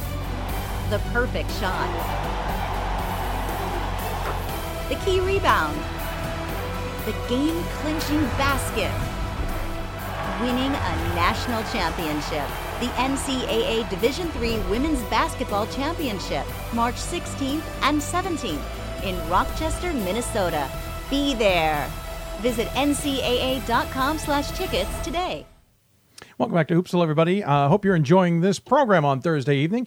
We're running a little behind, so we're going to keep the pace up a little bit next. Switching into men's basketball, talking Northeast, one of the teams that is certainly um, showing they're pretty darn good right now is uh, Springfield. Went down to Cabrini last weekend in the Philadelphia area and defeated Albright by two in a delayed game and then beat Cabrini the next night by eight. Their reward, they're back in the Philadelphia area. They traveled down to Swarthmore. They'll take on Hamilton, who they're at least somewhat familiar with, at least in the fact of the NESCAC. What's interesting is the last time we had Charlie Brock on the show, we had him on as part of the NABC uh, Coaches Corner when we returned from the uh, holiday break, and they had just lost their sixth game in eight, uh, losing to Babson. It was a turnaround point. The team probably playing a lot different now than they were then, and certainly were playing a lot different after than they were then. Joining us on the City of Salem Hoopsville Hotline is the head coach for the aforementioned Springfield Pride. It is Charlie Brock. And, Coach, welcome back to the show as always, sir. Thank you, Dave. Nice to be here. Thanks for having me. I appreciate you taking the time. So, again, you had lost six of eight last time I talked to you. And again, it was more about the NABC Coaches Corner and the work you did there than necessarily about the team, though we touched on the team. You've only lost two since. What's the difference in that stretch you guys went through then and what you uh, guys ended up doing in the NEWMAC? I don't know if there's a big difference, Dave. I think you know the the look at it. I look at it a little bit before that when we went to Texas and we played five games in nine days, Mhm. and uh, you know, good, really, really good teams with Trinity and Williams and Amherst, and then going to Texas and playing good teams at Trinity University down there. And I think having a little bit of a break and getting collected again and coming back, we were able to win our tournament and won a great game against Wesleyan, and then got into the conference. And and we kind of uh, recently have responded well to getting punched in the mouth, and uh, that was the, the case in those five games that we lost. Uh, it was the case when we lost to Babson. It was the case when we lost to Wheaton, kind of midway through the NEWMAC schedule uh, down there, and then it was again the same situation where we uh, thought we might have lost the opportunity to do anything further when we weren't able to get it done against WPI in our uh, playoff at home, which it was a pretty good punch, I'll tell you. Uh, if you're good at taking punches and responding to them, then then that's not a bad thing if you're a head coach uh, to Well, I've for a program. That, I've been taking those punches all my life, I'll tell you. That's true. Uh, but you, if your team's doing it, they're learning something from you, I guess. But what's really interesting is you play a lot of, well, somewhat a lot of players, but you're not a deep team. I think we touched on that last time. You basically play everybody you have for a unit, but it's not like you've got 15, 20 guys on this team and can go deep. You- You're asking everybody to contribute. We really are. Uh, we've actually gone. I don't know how many, how long it's been. We we had two injuries early on, Mhm. and we've had ten guys in practice for pretty much all of January, February, and March. Hmm. Um, which is it makes it interesting with practice. You get a whole lot more done in a whole lot less time. um, but it's you know the, the you know it's a good group, and and uh, the the roles have been defined. I think that was part of, of uh, getting better. Um, guys got more and more comfortable, and I think most of all, the guys just decided it was time, and three seniors decided that they were going to make something of this season, and uh, they did that by putting a stamp on winning the NEWMAC regular season championship. It was it was uh, a pretty neat thing that they just decided that they wanted to put a stamp on the program and, and have it be the body of work. Were you at all nervous when you guys dropped your game to WPI? And I think was that the semifinals or of of the NEWMAC? Were you guys nervous at all that that was it? That was the end of the season, or did you think you had a chance to get in?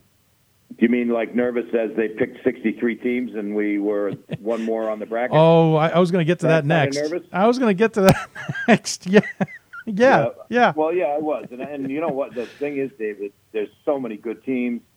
It's so hard. You know, I I have I would obviously I'm sitting here and we're playing, and and there's so many deserving teams. I mean, we went down to the regional last week, playing Albright and Cabrini, who are two really really good teams, well coached. Um, you know, it's there's there's a lot of good teams, and if you don't win the automatic, then you're put in a in a very small pool with a whole lot of people. Mm-hmm. So it's very difficult, and uh, we were fortunate and, and uh, very grateful. Yeah, you mentioned the uh, the bracket announcements, and I, I was sitting there as we're. I don't see the brackets ahead of. Well, I see the bracket ahead of time, but I don't see how they're going to produce them ahead of time. And usually they reveal two or four teams at a time. And as I'm listening to Kyle release them, I realized, oh, and I can't see what they're doing either. I had I had the back end look. It was just uh, the tech side, and I thought to myself, oh, I think they revealed Springfield absolutely last without them knowing. Oh, I wonder how Springfield's going to react to this. The video you guys sent out is priceless because it is truly waiting to the final selection. How tense was that room getting? It was pretty stressful. Uh, the moment was was one that's uh, memory that will never. I don't think anybody that was in that room will ever forget. Um, so it, it was very very special and uh with a great group of guys to be in the room with. I can tell you. Curious, were you putting together your okay, guys? We didn't make it speech, and and here's what we're going to do next. Where how close were you to having that formulated versus the oh hey we're headed so let's talk about this instead? Well, I always have both speeches ready at all times. of course you did. yeah. All right, talk about Albright and Cabrini. You mentioned being good, good teams, uh, good competition, um, and, and obviously a, a two-point win over Albright and then an eight-point win over Cabrini. Those games showed me you can uh, you're very comfortable going with a little bit of a higher-paced game. You you showed that earlier in the season as well. I've also seen games like against MIT where you're willing to go a little bit more slow-paced. 69-62 was your win last time against MIT. Do you are you comfortable that way that, that you can adapt, or have you been forced into adapting? Maybe is the better question. Well, I think we're good at adapting, Okay. and uh, we've got the kind of kids that are, and, and, and I think a lot of that comes from some, you know, senior leadership. Uh, we've got a junior who's two juniors actually that have contributed greatly, and then two sophomores, and one of whom is is our best player statistically, and uh, in Jake Ross, and, Yeah. and so we we've been able to adapt. I mean, the, the scores, especially the Cabrini game to play in the '90s, we probably typically are more in the low 70s, and, and that's where our comfort level is. But they're just a very athletic team. It was they, they we got ahead of uh, both teams, and they pressed us. Uh, so it got to be an up and down game a little bit, and and uh, we were able to survive that kind of tempo. And um, we shot the ball really well last weekend. Uh, that certainly was a factor. We had some timely free throw shooting. We rebounded and defended okay um, and just got some nice contributions from some guys, uh, Kevin Durkin and, and Ben Diamond, who's a senior and, and doesn't play all that much, ended up playing 27 minutes because of foul trouble. So uh, it was a it was an interesting uh, everybody you know doing their role and doing the right thing and uh, contributing. You have Hamilton ahead. You're certainly familiar with NESCAC teams. You mentioned the win over Wesleyan uh, back at the end of December. Uh, you're not afraid to take. You played Williams and Amherst on top of that, along with Trinity, Connecticut. It's certainly part of your bread and butter. What do you see in this Hamilton squad? What are you expecting from that game? Really, really good team. Uh, very deep. They play 11, 12 guys in, in significant time periods and minutes. Their forwards are very mobile, uh, which which presents some, you know, matchup problems probably for everyone. They shoot the ball well, and above all, they're very, very aggressive in all facets of the game. They're aggressive on the boards. They play defensively very aggressively, and they, and they go right at you offensively uh, with with very good players. And you know they're they're a very good team that was number one in New England for a good part of the season, I believe. So Yeah. uh, it'll be a good test for us. When you look at the other side of that bracket, I know you're not looking too far ahead because you want to focus on Hamilton. But when you do look at that other side, do you do you see anything there that, that interests you, or or is it just as scary maybe as, as the matchup on Friday? I don't, Dave, and I and I don't mean to be a contrary, but I haven't paid any attention at all to Swarthmore or Plattsburgh, other than to know you know what they've done during the course of the year. Um, I haven't looked at them at all. I'm I'm worried about what we're going to do and how we're going to do it tomorrow night, and then uh, if we're fortunate enough to be able to play a game on Saturday, then I'll worry about them on Saturday morning. Trust me, when I ask that question, I, I know where it could absolutely lead. So I, I, I, ask it at my own risk, as they say. Uh, Understood. By the way, what's it like to be back in Philadelphia second weekend in a row? Uh, are you Well, enjoying it? tried To, yeah, I tried to convince our president to let me teach all the kids their classes and just hanging around for the week, but she wasn't buying it. No, no, not surprised. Uh, the weather. Yeah, we're, we're happy to be back. We'll go wherever we- you know, wherever. We're not Right. we're not fussy. you're you're loving the weather though. You guys have had to deal with a couple nor'easters. We have an act, but actually we we did play it fairly okay. Um, we left at six o'clock this morning, and uh, it was clear sailing down. The, the storm up in our way was over, and uh, I think it was actually over earlier down here, and so we we it was a normal ride coming down. Good, good. Uh, I know it's well down, and I know you will be there. All Star voting uh, took place in the last couple of days, and the All Star game will come up, and you're very much involved with what the NABC does in Salem. Uh, I know you're looking forward to being there. Would it mean? I, I know it would mean something special to have the team there, but have you even dared to even think that at this point, or is there too much work ahead? Not even thinking about it. Yep, I figured. No, not even thinking about it. Yep, and uh, that's just you know the here and now, and um, we got to get guys to believe in what they're doing today and how it impacts what they're doing tomorrow. Sure. Uh, before I let you go, I know the senior class is important and, and means a lot to you, but the, Jake Ross has certainly um, been a special player in New England. What's he meant to this program, and, and are, how do you keep from drooling knowing you've got two more seasons with him? I got to tell you, Jake's story. We were uh, we were practicing at Cabrini last weekend, and immediately following the practice, we were going to watch some film up in the classroom. And let's just say it was 12:30, and it gets to be 12:35, and there's no Jake. So I start getting ticked off, and I said, "Where the hell's Ross?" Well, it turns out he's out in the gym rebounding for a 12-year-old kid oh, uh, that was hanging out in the gym, and, and he didn't want to leave the kid. So Oh. that, he he does a lot of things. He's a great player. Uh, his consistency is certainly one of his strengths. He, you know, he's able to finish. He's strong, uh, makes threes. The rebounding that he does is is probably the most significant thing I see in uh, making him a unique player. And, and he's our point guard, so he's our leading rebounder, and then he brings the ball up. It's it's very interesting. And last but not least, uh, teams have tried to do things to stop him, thinking that if they can stop Jake, they can stop Springfield, and he's very, very astute. Uh, he sees double teams coming and, and takes advantage of them. And you know, you can't teach a kid to pass. You can teach him where the openings are, but Mm-hmm. you can't you can't get them to do it unless they've got the guts and the ability to to have the vision Mm-hmm. to make the pass. And and that's something that's just inherent in Jake and the way he plays the game. No, that's cool. Great story uh, as well. Though you're sure he didn't pay the kid to to so he could get some more rebounding in, and you wouldn't be mad at him? Well, I, I, uh, no, I'm going to take it as that he was doing something, uh, uh, something nice for a young man, young kid. It was, it was pretty funny actually. It was classic. Oh no, I, I obviously realized that, that. I just thought it would be funny if he pulled a fast one on you. Um, Coach, thanks so much. the first time. Hey, it's great as always to talk with you. I can't wait to see you in Salem. Uh, I hope it's with your team. That'd be a really cool uh, side of it. But in the meantime, I look forward to seeing you nonetheless. As always, you know the tradition. We uh, give the coach the final word. Any final thoughts you want to hear with those who may be tuning in? I, I would like if I could, and I love, you know, I, you know how I feel about you and and what you do, and especially for the uh, Reese's NABC All Star Game. Uh, I'm your best advocate when it comes to being on the board of directors of the NABC. You are. But there's such an unbelievable group of guys that put that game together. Dave, uh, Page Moir's, the local guy on the ground, uh, past president. Jody May does all the uh, nomination and selection process. Jeff Gorski's now taken over travel for the All Star game. Dan Priest does all the publicity, runs the internet vote. Pat Cunningham is on the ground and basically does everything. Mike McGrath does all the stuff that goes on over the weekend. It's uh, we we just we that weekend I think is dressed up really nicely because of a group of guys that has a great passion for uh, doing what we do, and we appreciate what you do for the All Star Game. I think the All Star Game appreciates what the NABC does for it too. So, uh, just wanted to do a little shout out for those guys as well as all you do for the game. No, well said. Exactly. I agree with you about that group with the NABC. You, uh, they all work hard. I know you're part of that group as well, and it's always well done. I look forward to uh, being on the broadcast once again, and uh, look forward to watching your games this weekend. Take care of yourself, and I'll talk to you soon. Thanks, Dave. Charlie Brock joining us on the City of Salem Hoopsville Hotline. Again, that All Star game takes place before the championship game.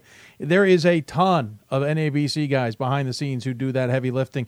Uh, we were hoping to get somebody next, last Sunday. I will try and actually get somebody this Sunday to talk about that game and, and Salem and all that. Uh, and and the announcements to come. The the last two selections that we voted for this week aren't the only selections to talk about. There's more to come. We'll get somebody, maybe Jody May, on the show on Sunday. Going to take a break. When we come back, Eric uh, Bridgeland will join us from Whitman. We're well behind schedule, so we got to get going. Eric Bridgeland will talk about his team, the number one Blues. We haven't talked about them since the beginning of the season here on the show. Well, we've talked about them, but not the coach. We'll talk to him about them. You're listening to Hoopsville, presented by D3Hoops.com from the WBCA and ABC studios. More Hoopsville after this. I did receive a non-athletic scholarship upon entering uh, school. I got the presidential scholarship, which was huge for me. I think there's more opportunities for academic scholarships in Division Three. I did receive academic scholarships. Just being involved on campus, being a leader, all those things combined kind of get me recognized.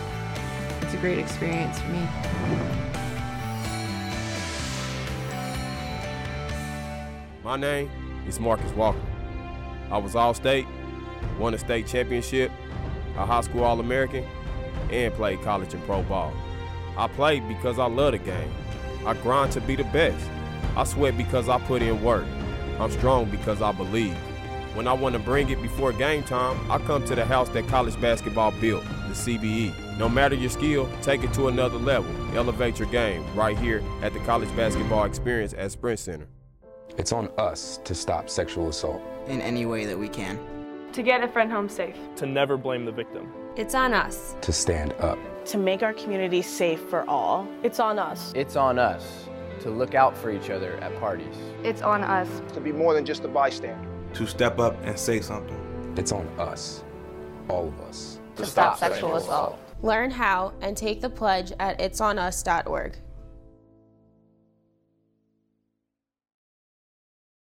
We've got more schools than Division 1, more fans than Division 2, and more upsets than March Madness. There's 800 programs with over 11,000 games leading to two national championships.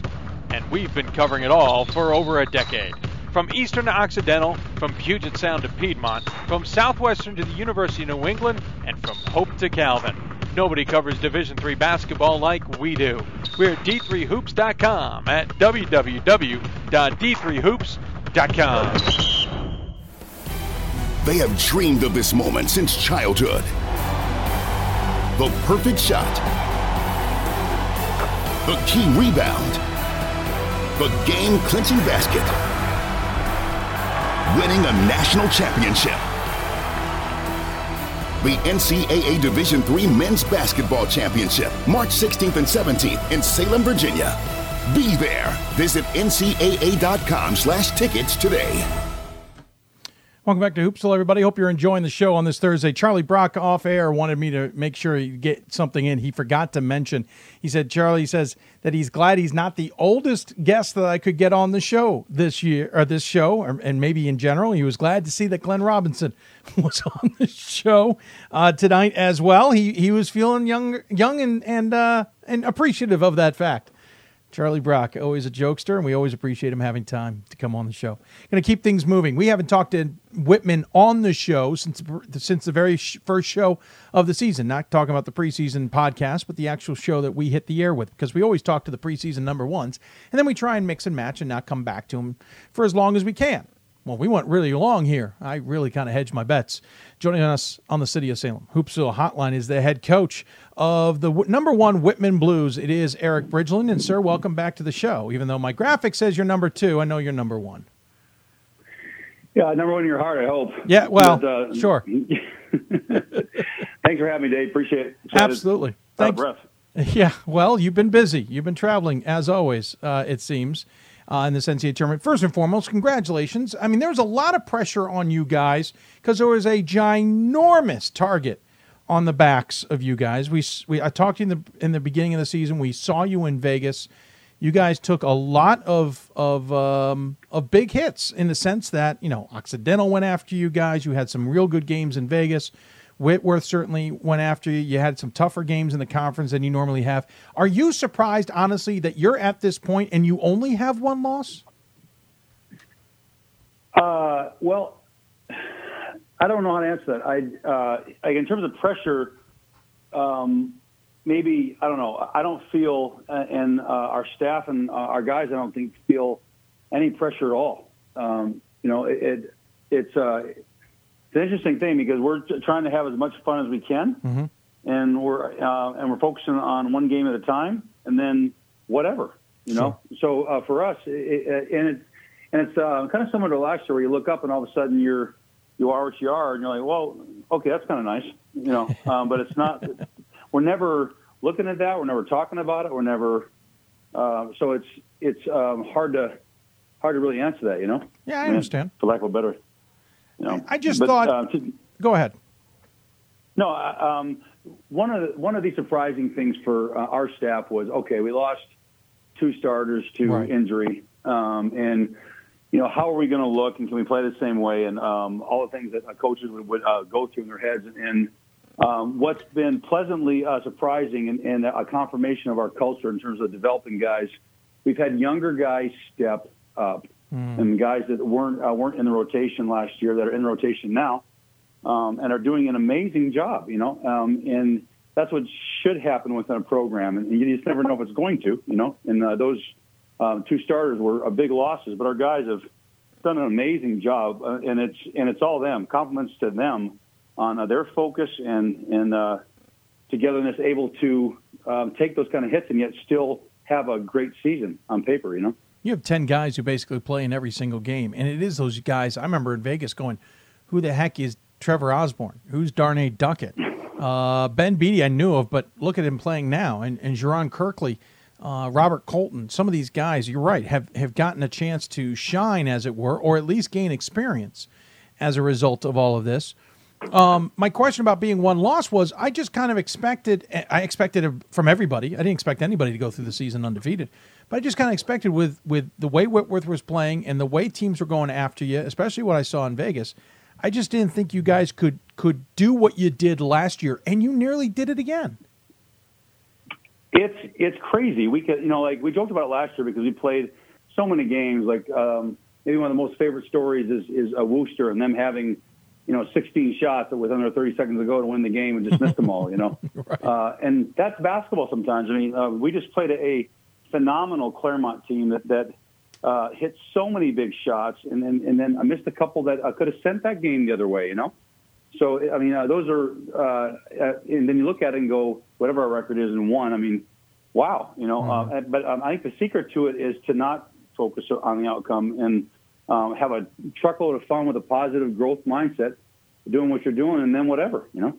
You guys, this first game against Whitworth was pretty close for about three core, eh, two, uh, two thirds of the game, and then you guys pulled away at home. Second game, not surprisingly, came right down to the end.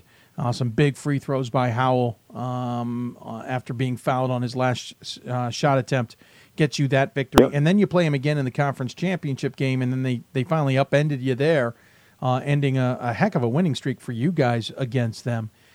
It certainly seemed like a really good matchup, and obviously that rivalry is something. But was the loss almost well timed to some degree? And some teams talk to me about, hey, you know, sometimes a loss is a good thing. You know, we went into that game last year, and uh, and we had the same conference title game. You know. Yeah. And and uh, was was it coming in, and we were thinking about okay, we're going to see them in the first weekend of the tournament. Yep. The NCAA is going to do what they do, um, and uh, and so we at that point we we saved all of our adjustments for the first round of the tournament, and we never played them. You know. Um, and and we were able to win that championship game at home last year, and then like this year, you know, it, it was like it could have gone either way. We had a, a four or five point lead late, and they hit a they hit a big shot, and we missed a free throw here, and you know, so uh, it's uh, hats off to them in, in that game, you know. Um, but it was like in terms of timing, um, did it did it do us well last year to be undefeated the whole way to the Final Four? Um, I don't sure. know. You know, um, I know that our guys we had a great week of practice before uh, Schreiner and Claremont. Mm um, and had our best weekend of basketball that we've had in two months. Um, and and there's there's no question that we attribute that to kind of a, a, reality check that we can be in a game versus anyone, and we can lose to everybody, you know. Yeah. Um, and so we really tuned up some things, and it was their focus and their effort in the drills and in practice that I think that got our teeth back a little bit because of the loss. And there's no way we treat them all the same. We learn and we flush it and we move on. But those losses sometimes, when they don't happen very often, um, ring a bell with the guys, you know, uh, in your culture. All of a sudden, uh, you know, they're a little bit better doing what they normally do than after a win. Last year, you guys averaged 91 and a half points a game. This year, you're averaging 99 points a game. Um, but it feels like to me sometimes it, it, it isn't, ne- well, it's never felt like a priority to you guys on putting up points. They come because of the defense you play and the opportunities you have in front of you. Um, is that a fair way of assessing what the mentality of the Blues is in a, in a game that you don't necessarily look to put up points? You're just going to take advantage of opportunities to do so. Uh, I think that's exactly right. You know, um, I don't even know. Like a lot depends on our opponent. You know, yeah. how good are they against pressure? What what style of game are they worst in? You know, like we feel like we can guard in the half court too. So it's a matter of the teams we play. Do we do we want to open it up to where it's 110 to, to whatever, or do we want to play play it more close to the vest? Are we on the road? Are we at home? We feel like we're very flexible within our um, structures that, that that we can do that. So like you might see a road game in the Northwest Conference where it's 81 65 and not 115 you know it just depends on the opponent and we feel like we've got a group that's very flexible um, to uh, play a certain way to give us the best chance to win it's not about scoring the points you know or the, like the spreads you know? Yeah. As many games as you've had, like Colorado College, where you win 111 to 69, you've had games like Occidental where you win 60, 73 to 69, in the sense that you've had a lot of tight games. And, and sometimes coaches, I, I suspect your doctor would like to see you because I suspect your blood pressure is through the roof and maybe maybe some other things are going on. Um, I want to do an EKG to make sure everything's okay. But at the same time, sometimes teams get very resilient and understand that it doesn't matter, even with 39 minutes into the game and trailing, that they can find a way to come back. It's a double edged sword. It, but has this team gained confidence that it they can not you know not necessarily be in control of the game and still be comfortable? You know, I think uh, uh, the first thing that comes to mind is uh, Lombardi's quote. You know, um, a winning is a habit, and uh, you know, a so is losing. You know, Mm. um, and, and so uh, like I think we've been in so many battles. Like, like uh, you look at um, last year, and I'm playing Rochester, for instance, in the Elite Eight. You know, and even Whitworth at home, when we beat them in the title game, we were down ten with five to go. You know, Mm-hmm. um, so it, it's. I don't think there's um, ever a. There's no pressure with us. There's no.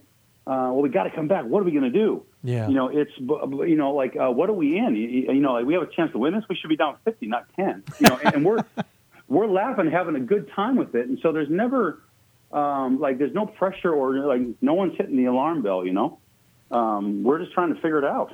And and um, and uh, that formula has worked pretty well. And we talk about it all the time. We hope we win for the guys, but it's about growing and getting better and playing our best basketball with this group uh, and enjoying every second of it. Um, and if it uh, happens to where, like with, with the game at uh, Claremont, they could easily have uh, hit another shot, and we don't come out of there. And Yeah. we're at peace with that, though. You know, we're at peace with that. There's no, hey, you got to win. We don't Right. talk about winning. So uh, there's a real strength to that.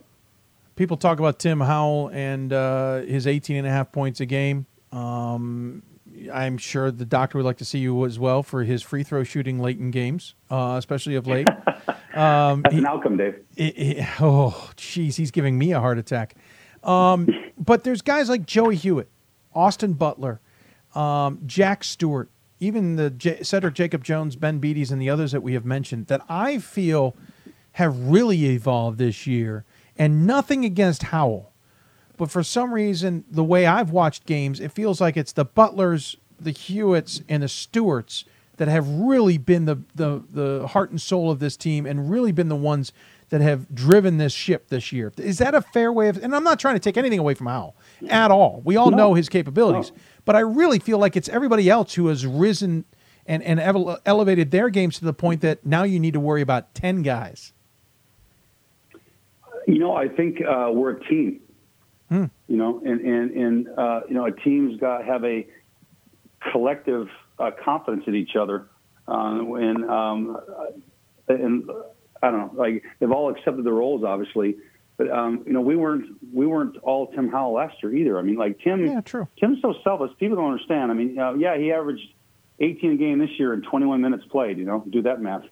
um, you know, but, but like we ask him to score sometimes. You know, it's it's um, not necessarily what he wants to do. He wants to get people involved. That's his first thought is passing and setting guys up and celebrating their accomplishments. And you know, so uh, maybe he gets a bad rap with that because his numbers are down. But like he would score 12, 13 if we let him. Yeah. You- know, uh, uh, you know. So in our in our culture, you know, playing hard and playing for your teammates is everything. And so, like, you look at a guy like uh, Ben Beatty, who was off the radar for us last year, Yeah. and like this year, he's been so instrumental in so many games. Cedric the same way. Cedric had two of the biggest rebounds we've had all season in, in each of the games Yeah. to to uh, thwart runs. You know, and those those plays are just as important as any three or any slashing um, layup, and, and everyone takes pride in their role um, to help us, you know, um, come out on top. You know, that's what teams do. You Yeah. know? Before I let you go, I got to talk about the deja vu game here. Uh, you're playing Stevens Point. Uh, I think I called the last time you guys were playing Stevens Point. Uh, on the call back on December 29th, you guys beat them 77 64 in a game that it looked like you were in control and they kind of came back on you on. At the same time, it very much feels like this is not the same Stevens Point team you saw in Vegas. Yes, same people, but different team to some degree. What, what are your thoughts on the game for Friday? Well, I, um, I got a, um, I, got a bunch of thoughts. My first thought is, you know, and, and I don't know how it is out here in the Midwest. You know, uh, like when you play a, a program um, with its history like Stevens Point, uh, you know, like that's like a measuring stick. You know, like it is is if you can uh, play with them and be on the same floor as them, and, and then uh, then uh, you have a chance. Your program kind of means something. It's taking steps forward. You know, like our respect for them is is uh, off the map. You know, um, and and what Coach Semling's done with his group like to uh, turn around and um, win the WIAC. I mean, WIAC, however you want to pronounce it, with you know uh, winning 15 out of 18. And come, I mean, are you kidding me? You know, uh, I mean, I so we were a different team then, uh, and uh, they they certainly were. So like I would imagine they're soaking up film and looking at things they could have done better, and uh, we're doing the same. But every game for us is its own little championship. You know, it's it's mm-hmm. the one game we got. And so uh, we'll do what everyone else does and um, soak up the film and look at where we could have done better, and and um, they will too. And we'll go out there and see what's what and have a ton of fun doing it. You know. Yeah, no, it'll be fun to watch to be sure. Wish I could be there, but uh, that's not in the cards. I'll enjoy watching it online. Boo, hey, boo. if I said at the beginning of the show, if I could have had my druthers, I would have flown out there, done a show tonight live, probably gone to Platteville uh, to see the games uh, tonight or tomorrow, and then gone to Augustana on Saturday to see more games. But wasn't in the cards. Uh, unfortunately, I've got two kids who need to be watched. Uh, that's just how it works. And there's that. Yeah. Right. Uh, sir, thanks for taking the time. Appreciate it as always. Uh, there's a Lee Rabas who's a coach in the Wisconsin area. Says this guy, in talking about you, says this guy can coach. Watching Puget Sound on tape back in 0506 was a treat. I appreciate you taking the time. You've come a long way. This program's come a long way. And here you are, right back in the Sweet 16. Good luck. We appreciate your time. As always, you give the coach the final word. Any final thoughts you want to share with those tuning in?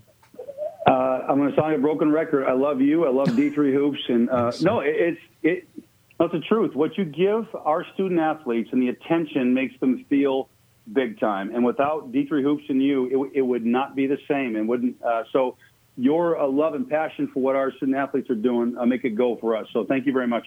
Well, thank you. I appreciate that. I have a gut feeling I might see you next week, no matter the outcome. But if I don't, I'll catch. Take that back. Yeah. I, well, I, I, I'm. Hey, I'm neutral here. I'm neutral. Uh, but I look forward to seeing you no, no, matter when I see you. Take care of yourself and good luck tomorrow night. Thanks, we'll talk to you soon. Yeah.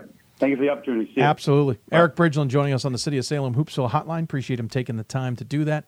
Uh, they are in Platteville playing Stevens Point tomorrow night. Two WIAC schools there in Platteville, obviously. Oshkosh sitting uh, where is Oshkosh? They're down in Augustana, so not that far away. Three WIAC schools. Pretty. By the way, hats off. I love it. By the way, I got a tweet earlier this week from somebody saying, uh, from somebody who used to be in the WIAC, saying something along the lines of, um, "Hey, look at the WIAC now. You got to stop being down on them." I've never been down on the WIAC this season. I don't know where anybody else has come from that. I have said it's the best conference uh, top to bottom this year. I said it was going to be the best race to watch. I was surprised in Stevens Point, but that made it even deeper this year. Uh, yes, I took teams out of my top 25, but they started racking up some losses. I, I had to do something. Um, but I've been very impressed with the WIAC this season. So anybody who thinks otherwise, um, feel free to contact me a little bit more directly. I'd be happy to have a conversation about it. All right, going to take another break. One more guest. We're way behind schedule. Got to get to him. Jim Scheibel from Rochester will join us to talk about his Yellow Jacket squad and what they're doing in the NCAA tournament. You're listening to Hoops Hope, presented by D3Hoops.com from the WBCA and ABC studios. More Hoopsville after this. College basketball lives in Kansas City at the College Basketball Experience at Sprint Center. The College Basketball Experience is the place to get your game on. It's not a museum, it's an experience you won't forget. Discover the history of the game in the National Collegiate Basketball Hall of Fame, featuring the Gallery of Honor, Mentor Circle, and Honor Theater. Suit up in the latest CBE logoed Nike gear at the CBE Hoop Shop. Elevate your game today and visit the house that college basketball built. For the love of the game, but for those of us who are Division III student athletes, it's more than that, a lot more. Sure, the game is important, but as we work so hard to build both mind and body, it's more about team. That is why NCAA Division III teamed up with Special Olympics, and in giving the gift of sport to those for whom it seemed an impossible dream, we are working to make this a better world. Help us keep that dream alive. You can make a difference. This is why we love sports. It's in the way they play, free from the pressures and all the money talk. Playing for simply the love of the game, where everyone has a shot at their definition of success on and off the field. This is what we love about sports and what we can still love about college sports.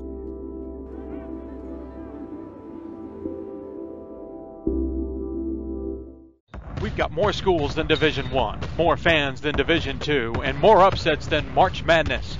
There's 800 programs with over 11,000 games leading to two national championships. And we've been covering it all for over a decade. From eastern to occidental, from Puget Sound to Piedmont, from southwestern to the University of New England, and from Hope to Calvin. Nobody covers Division III basketball like we do. We're at d3hoops.com at www.d3hoops.com. They have dreamed of this moment since childhood. The perfect shot. The key rebound. The game clinching basket. Winning a national championship. The NCAA Division III Women's Basketball Championship, March 16th and 17th in Rochester, Minnesota. Be there. Visit ncaa.com slash tickets today. Welcome back to Hoopsville, everybody. As we are rolling along near the end of this show, we got one more segment. We will not take a commercial after that, and then we will wrap up the show with final thoughts, especially of the Jostens Trophy uh, finalists and the vote that has been concluded, and we'll we'll find out the winners. In, I think early next week. If you got any questions for us before we wrap up the show, tweet us at D3Hoopsville or hashtag Hoopsville. Email us hoopsville at D3Hoops.com. Join us on Facebook, Facebook.com slash Hoopsville. We're also on Instagram at D3Hoopsville there as well, where we promote the show, though we don't tend to interact during the show. Um, so on the women's side, back to women's basketball, one of the other teams that has certainly been playing well, maybe flying a little bit under the radar, is the Rochester Yellow Jackets. Um, ranked 16th in the country, uh, had a bit of a three-game slide in the middle of the UAA play that maybe made a few people concerned, but they seem to have righted not righted the ship, but certainly feel a little more comfortable. They're taking on a familiar foe this weekend, a rematch against Cross City rival Rochester Tech, RIT, though they're taking this one on the road and playing it at Amherst. Joining us on the City of Salem Hoopsville hotline is the head coach for the Rochester squad. It is Jim Scheibel. And, sir, welcome back to the show, and thanks for taking the time. Thanks, Dave. Glad to be back. I appreciate it. Um, again, it's a rematch. We'll get to that in a bit, but let's go back quickly to that three game slide. Granted, against some very good teams. Uh, Chicago beat you on the back end of, of a of a home stretch against Wash U in Chicago. Then Wash U tripped you up the next Friday, and Chicago returned the favor uh, the following Sunday. Admittedly, even I was like, "Oh, something seems off." Was something off, or was it just bad timing? Um, you know, I think it was a combination of the schedule just kind of catching up to us a little bit. Any anyone in our league could tell you back-to-back weekends against Chicago and Wash U are definitely no picnic. No, um, I thought we just ran into. I thought Chicago was just a better team than us this year. To be honest with you, um, they they gave us fits with their style. Um, I think they're really well coached, and they just they just beat us. Uh, Wash U, we had a split that weekend. You know, they beat us pretty good at their place. Uh, so I'm I'm not looking at it as uh, you know we just played badly that weekend. I I thought we played as well as we could, but we just ran into some teams playing really well at that point.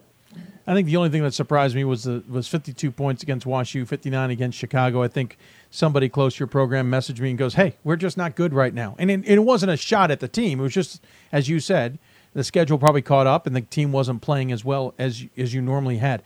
But how do you right a ship like that? That's a three game losing streak and Case Western Reserve's no joke. Carnegie Mellon's no joke. How do you get the team kind of refocused and, and forget the immediate past?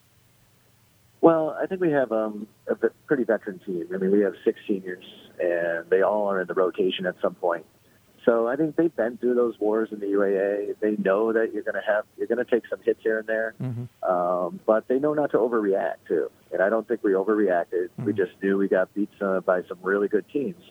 I think coming out of that three game slide, you're hoping that it doesn't dent your confidence too much. And I don't think it did. I think we went right back to work after losing to Chicago on that Sunday.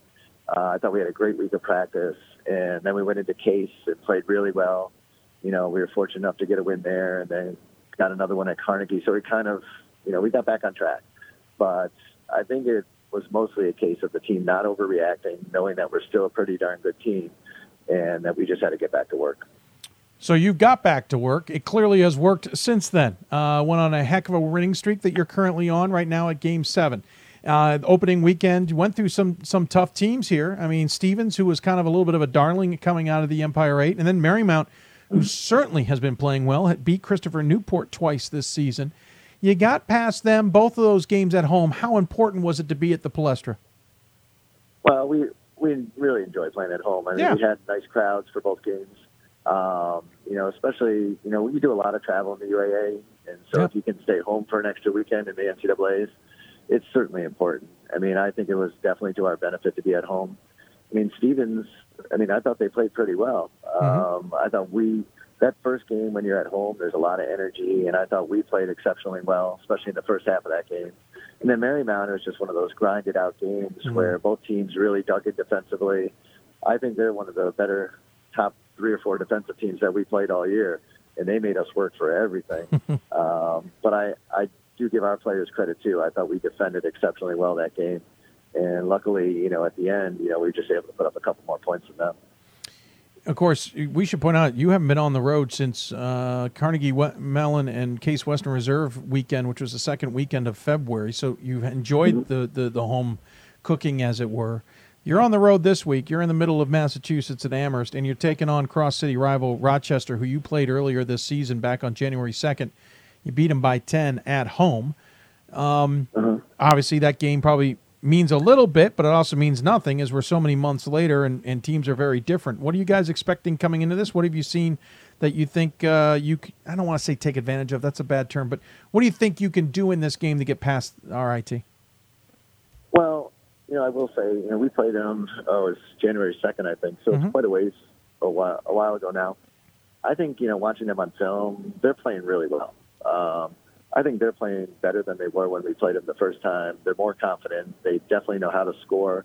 They know how to score the way they want to, um, and they're really good. I mean, they. I think they've got an All-American point guard. I think they've got exceptional players around her we're going to have to play really well. I think we're playing better as well right now. I think we're defending uh, at another level up.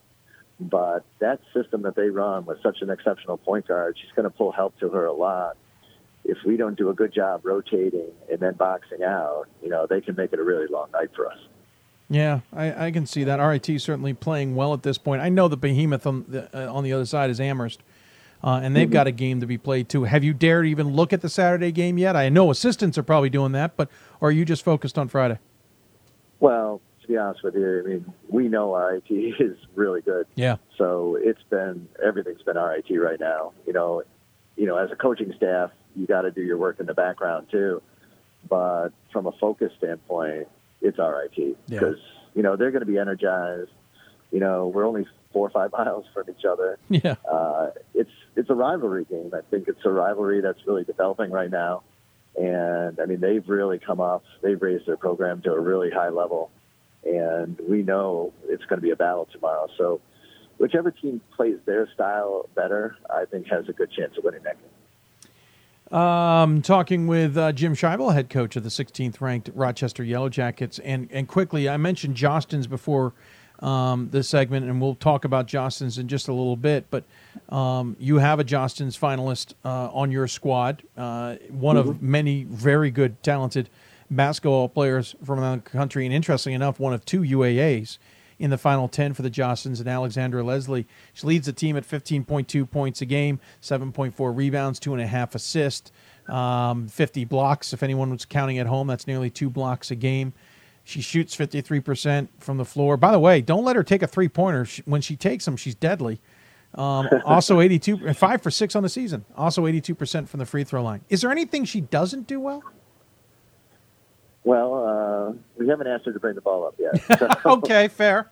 uh, other than that, you know, she can do that. To be honest with you, she can handle it.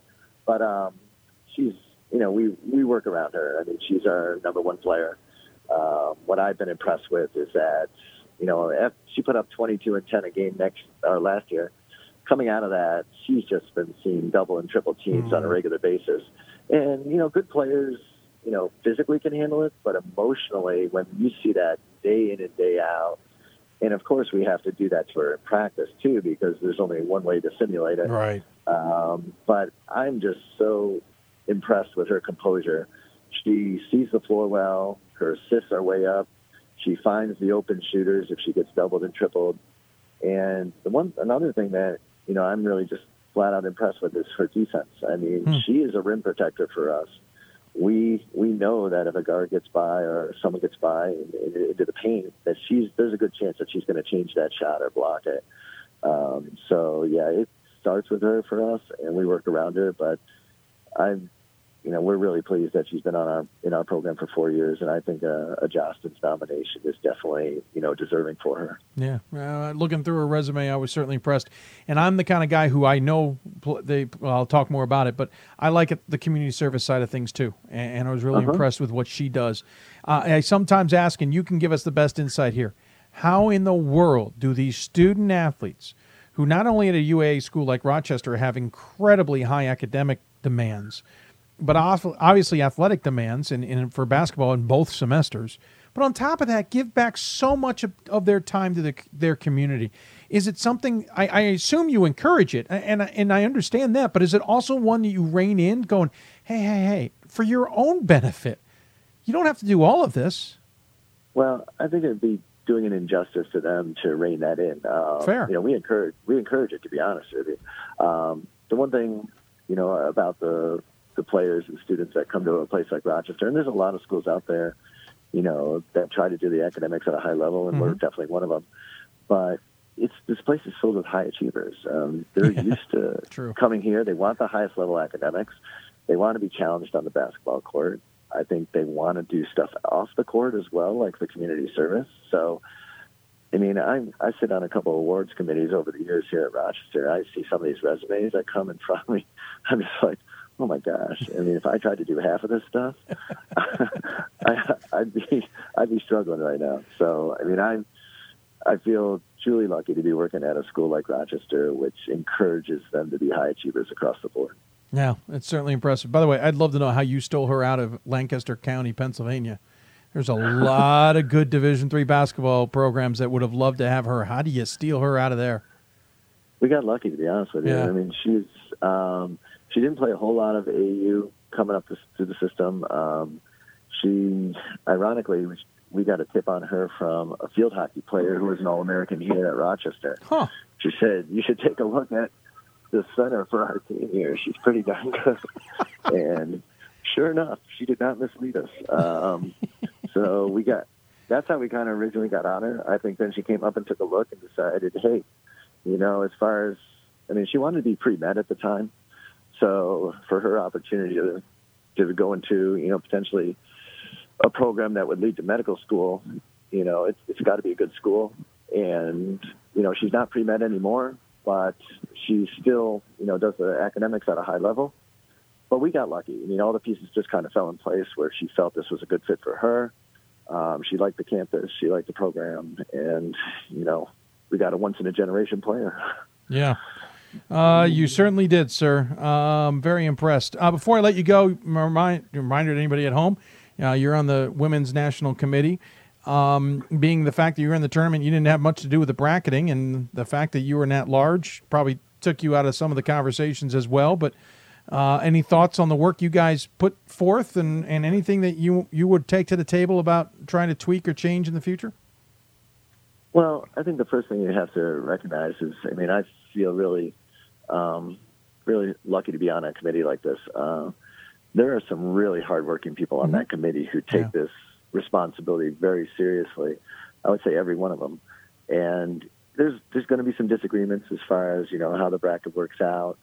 I think it's a tough sell. We're not Division One. We're Division Three. We Right. have some constraints that they don't. Yep.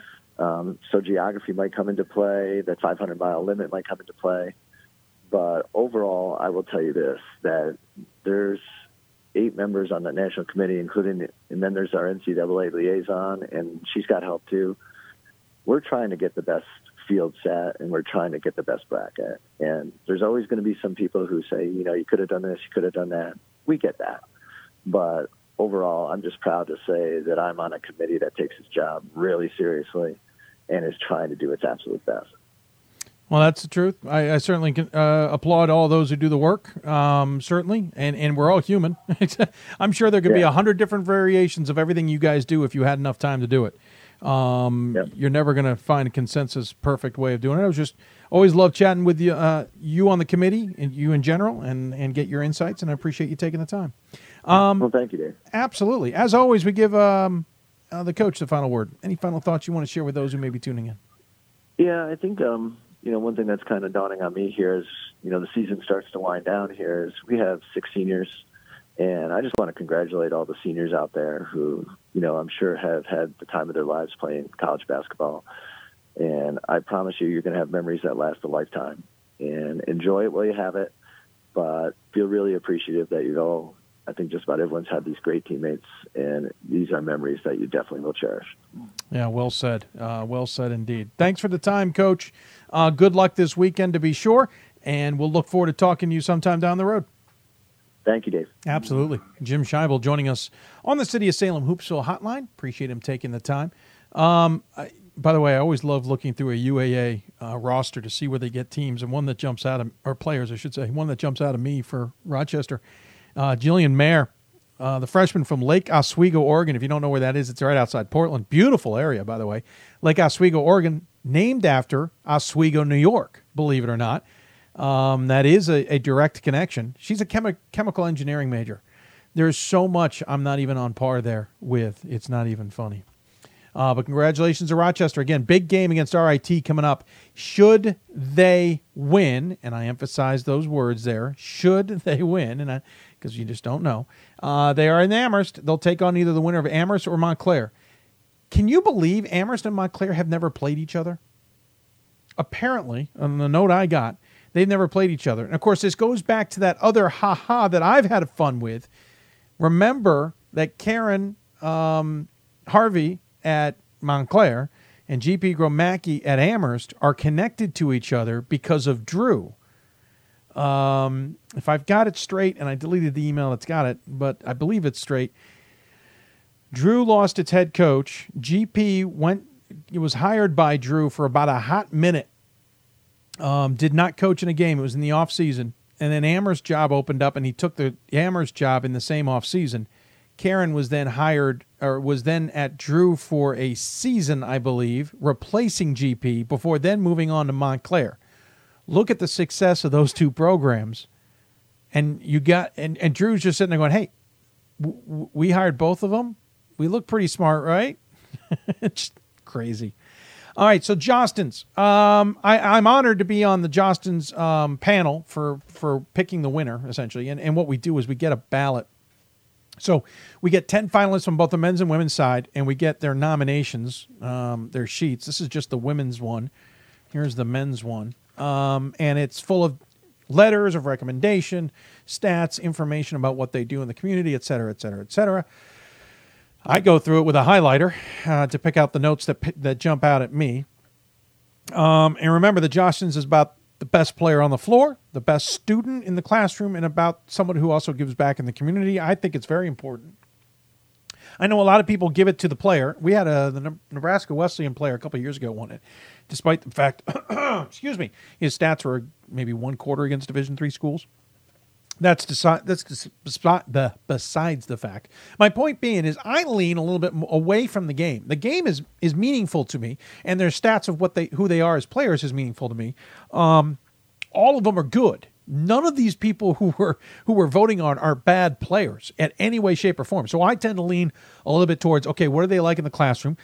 Most, if not all, are better than I ever was in the classroom, and so I take note of that. And then what do they do in the community? And I really I find that important, and so I sometimes vote a little bit differently. But I just what I'm trying to get at is the men's group this year was phenomenal. Uh, I think we went through a couple years there where we had some good candidates, but not all ten.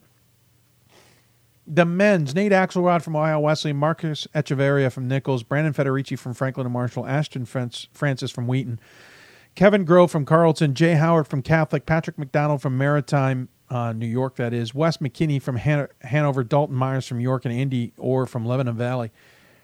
They are all terrific players. They're all terrific, for the most part, uh, uh, students, and they're all amazing at giving back to the community. I was actually blown away reading what some of these student athletes have been up to or what they're doing in their communities. On the women's side, um, you have uh, forgive me.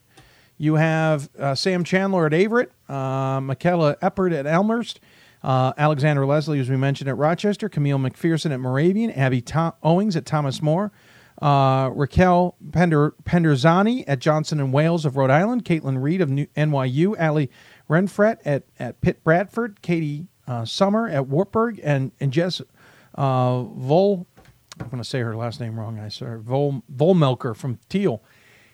Incredible uh, individuals. Um, listen, there's a lot to be said about the younger generation, or at least I should say a lot of what other people say about the younger generation and the millennials and whatnot.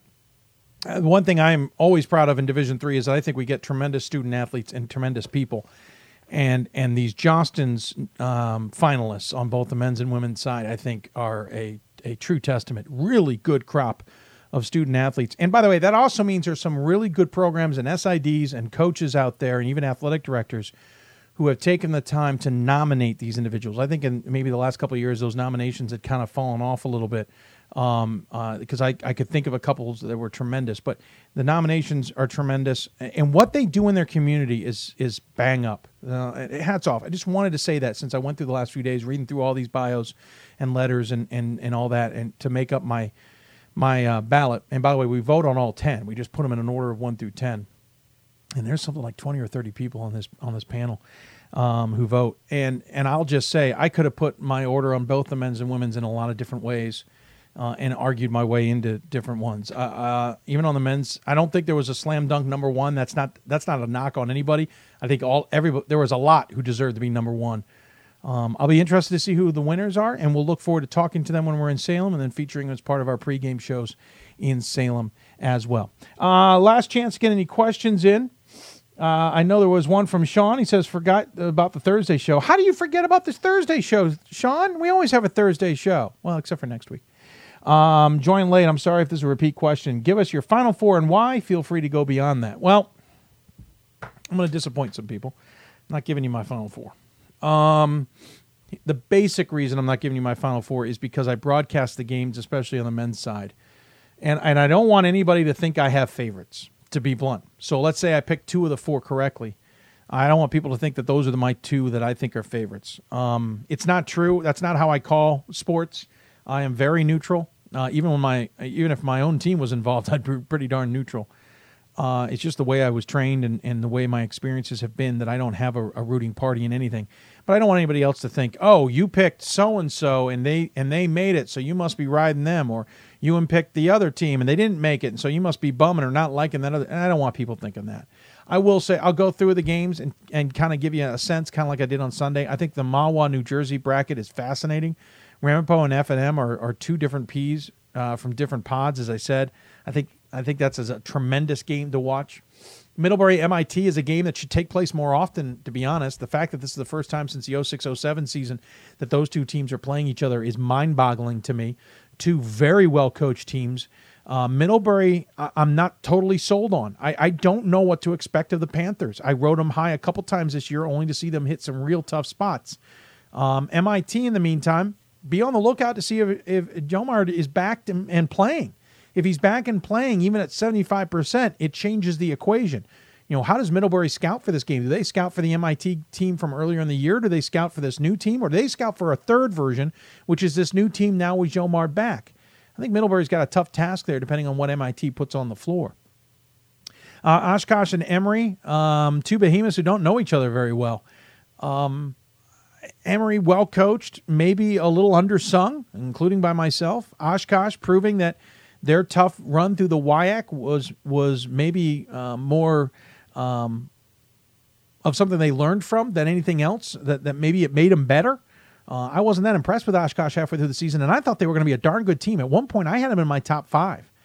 Um, so I thought Oshkosh has been good this year, but then they went through the WIAC and they lost games I didn't think they should have been losing. As tough as the WIAC is, at some point you need to be on top of your conference and beat the teams you should beat.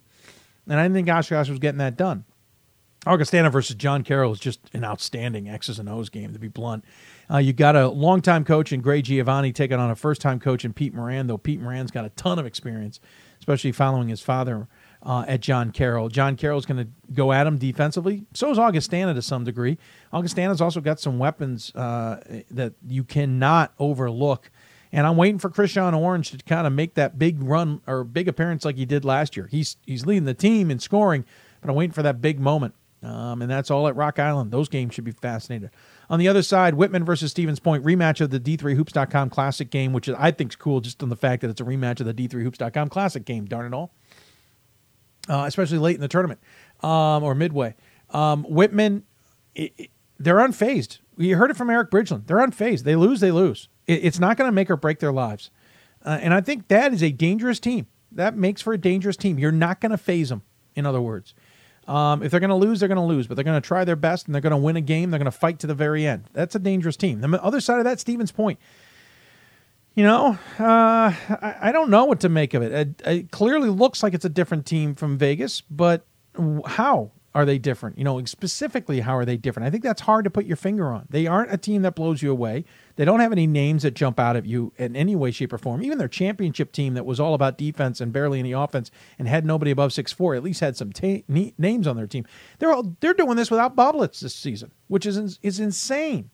Um, that's going to be a great X's and O's game as well, and a lot, a lot of, of crazy defense. To be honest with you, uh, very two two very different teams. Nebraska Wesleyan and Platteville, two teams that have a lot of question marks about them because where where did they come from? There's a lot of people who said, "Hey, I thought Nebraska Wesleyan would be good this year." I agree, I did too, but their out of conference schedule told me nothing, um, and then their IAC schedule just confused me. Um, Platteville was dead last in the WIAC last year, won one game in the darn WIAC and won the regular season. Um, that's a great game of two teams who can reemerge, two historic men's basketball teams that can reemerge in the national conversation. Nebraska Wesleyan, who was a national runner up, Platteville, who's won many national titles, but it's been a long time since they've been in the spotlight. Tremendous opportunity for both those two teams. And being at Platteville, you certainly got to like Platteville's chances. Swarthmore versus Plattsburgh. Swarthmore's been playing lights out. They beat Wesleyan 97 75, and they beat uh, New England College, not surprisingly, 90 to 63. Um, is Swarthmore really playing that well right now? Uh, they've gone through some phases this year, taking on Plattsburgh. Plattsburgh's probably a darn good team. They're on something like a 20 game winning streak. Uh, very good. Um, uh, Patron has certainly been the key for them. Those early season losses costing them this hosting opportunity. FYI, um, we'll see what hap- what what what that game is made of. I think that's that's kind of rem- reminiscent to me of um, uh, MIT versus Brockport uh, in some degree. And it may not be perfect example there, but that's kind of where I'm thinking. And then Hamilton versus Springfield, two very similar teams in some ways. You heard Coach Charlie Brock talk about it. Hamilton, though, big, disciplined, um, very smart basketball team in the sense of how they run things against Springfield, who's just to some degree, I think Springfield's gritty. Um, that's going to be a great game as well. Um, and coming out of the weekend, it really, it, it's a who's who. Pick a team you got as good a chance of getting that one right as anybody else. Uh, Sean follows up says, um, you, if you could see any matchup in D three, what would it be? Uh, I said at the beginning of the game of the show, I wish if I'd had my druthers, I would have flown out today, uh, done Hoopsville on the road, gone to Platteville uh, tomorrow to see the games at Platteville, and then to Augustana to see the games in Augustana on Saturday night. The only main reason to that, in which order I would have gone in, well, one, I would have loved to see Whitman Stevens Point again.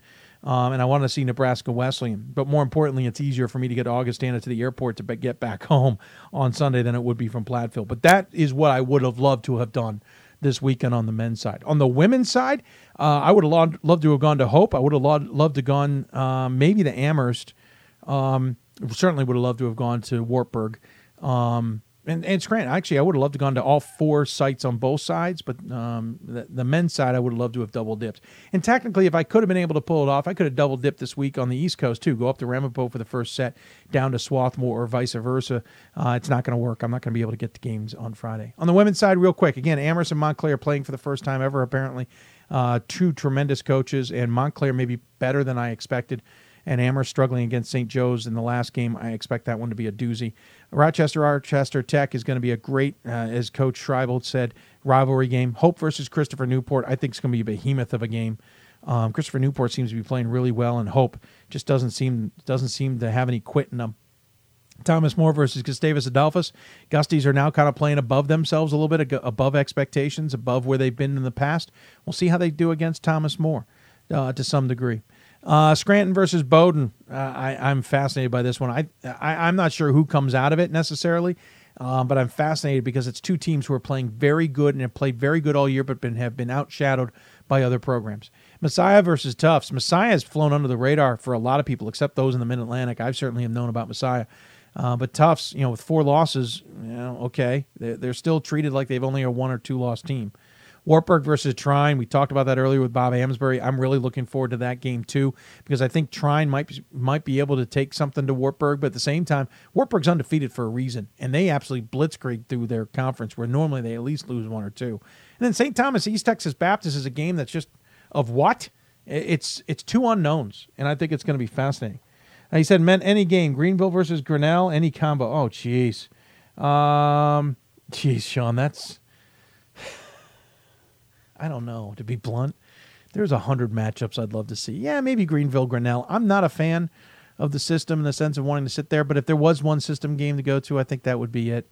Um, I'd love to go see Chicago Wash U when both teams are clicking along. I got a chance to see Wash U versus NYU uh, a couple years ago. That was a lot of fun. Um, I'd love to go see a, a, a top end CCIW game or a top end WIAC game if I can. Um, there's a lot of matchups I'd love to see. Uh, a lot of dream matchups, to be honest with you. And and be honest, at the D3Hoops.com Classic, I get that opportunity more often than not. Uh, I think that's going to wrap us up. A reminder: we'll be back on the air Sunday night, uh, seven o'clock Eastern time, with a wrap up of the sectionals and a look ahead to Rochester and Salem. A reminder: next Thursday, not on the air, though. If you're a coach in the NABC and you're in Salem, we will be hosting our annual uh, um, reception at Corned Beef. We hope you'll join us. Um, and then we'll be on the air Friday and Saturday from Salem with the pregame and postgame shows. Plus, I'll be on the call for NCAA.com as the analyst. Should be great in Salem. Looking forward to it to be sure. Um, I also think it's going to be great in Rochester this year as well. Um, I'm trying to think. There was uh, so Sunday night again, seven o'clock Eastern time. We'll recap the sectionals. I may or may not be on the road this weekend. Um, I'm definitely not making games on Friday, unfortunately. Um, there's a chance I may head out Saturday, either to Swarthmore, which is the easy trip, or head all the way up to Ramapo for the longer trip. But it's going to be dealer's choice how I feel that day. I also might just take the weekend off and, and, and watch the games at home. That said, I've never done that. Uh, I haven't done that in a number of years on this weekend.